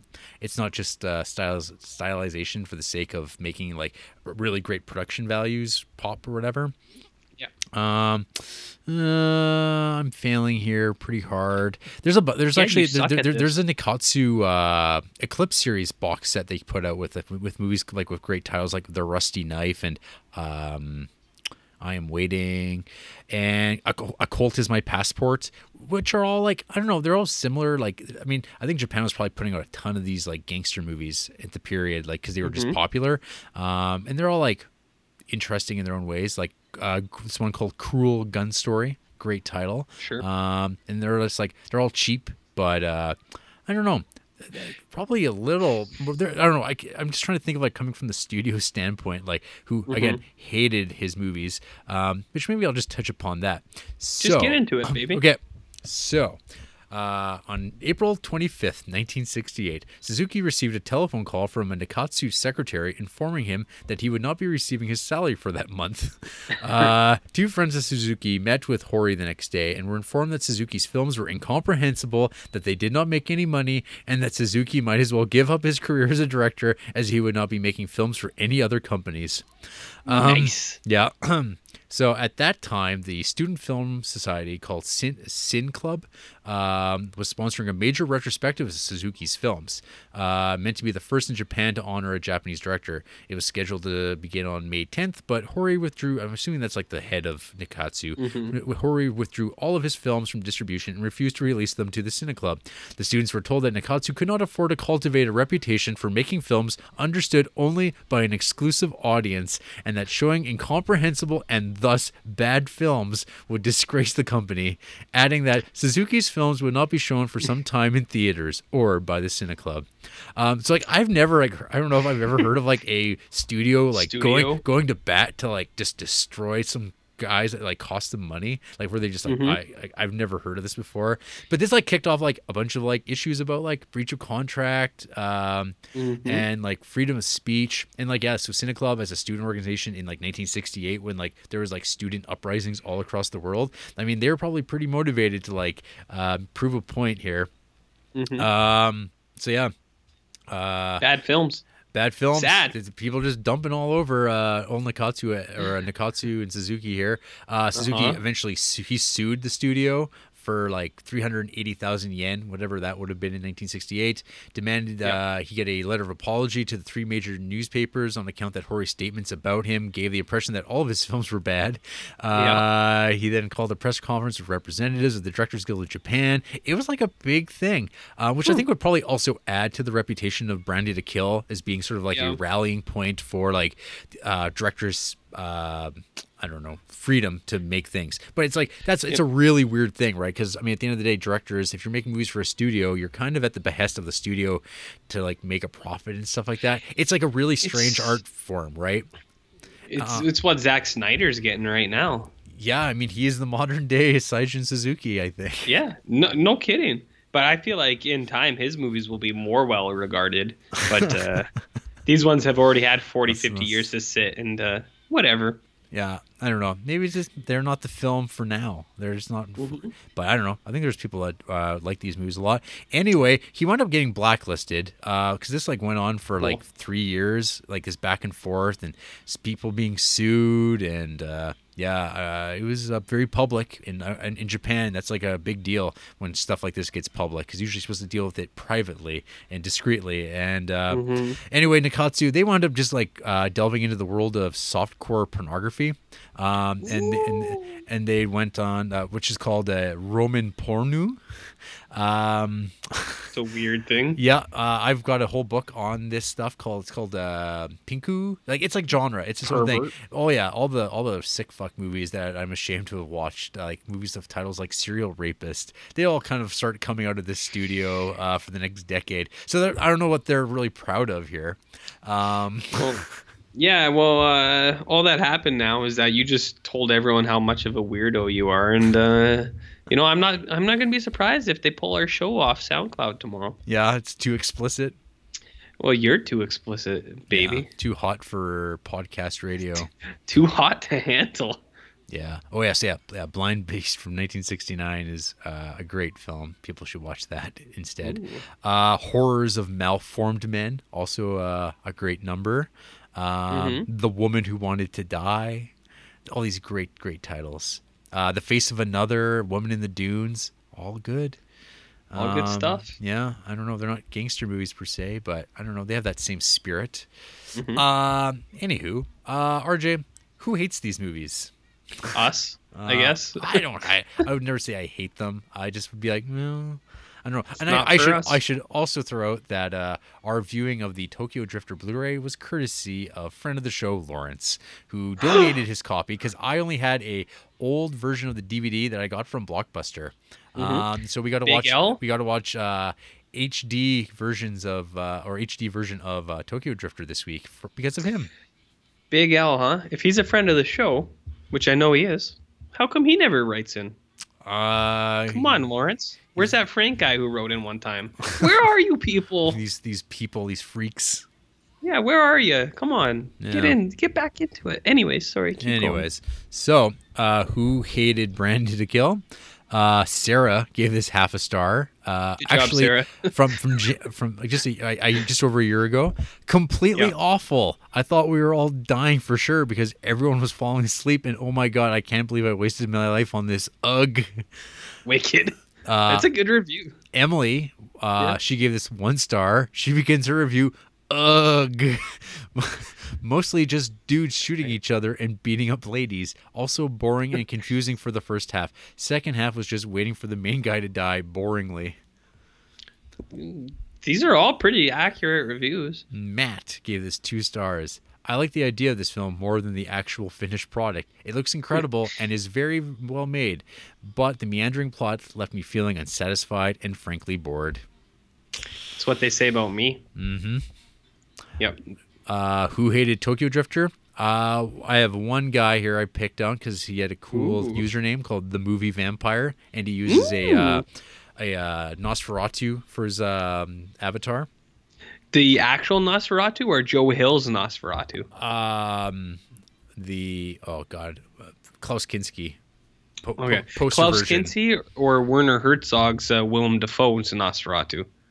Uh, as a longtime enthusiast of the Criterion Collection, I've spent a great deal of time looking through the esteemed distributor's catalog, and two of their discs that always jumped out at me were Seijun Suzuki's Branded to Kill and Tokyo Drifter. Why did these films jump out at me? Because the cover art of their original release was truly awesome, pop art at its finest. When it's come to actually watching the mm-hmm. movies, well, that hasn't been such a great experience. I think I watched about 20 minutes of Branded to Kill once and ended up sort of casually turning it off and thinking, eh, I'm not feeling this. Maybe I'll give it another chance someday.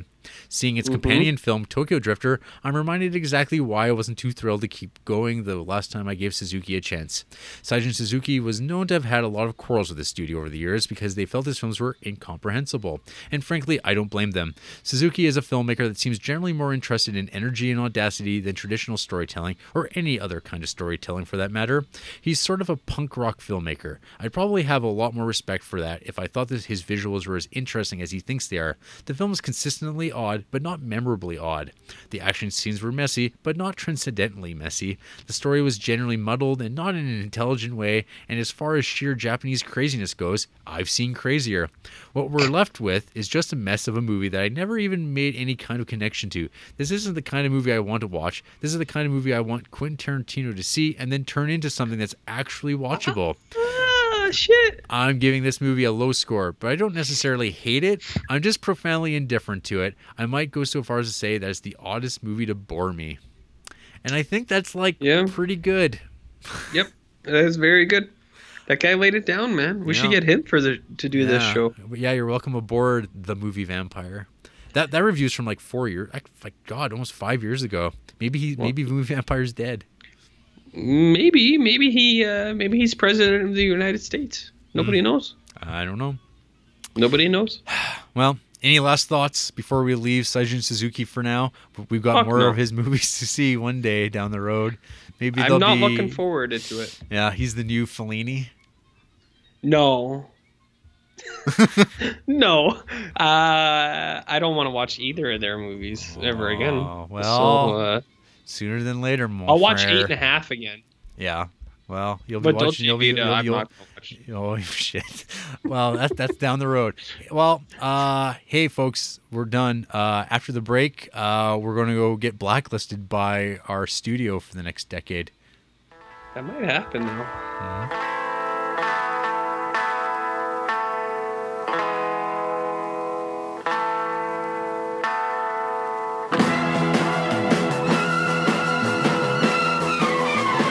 ちゃなセリフで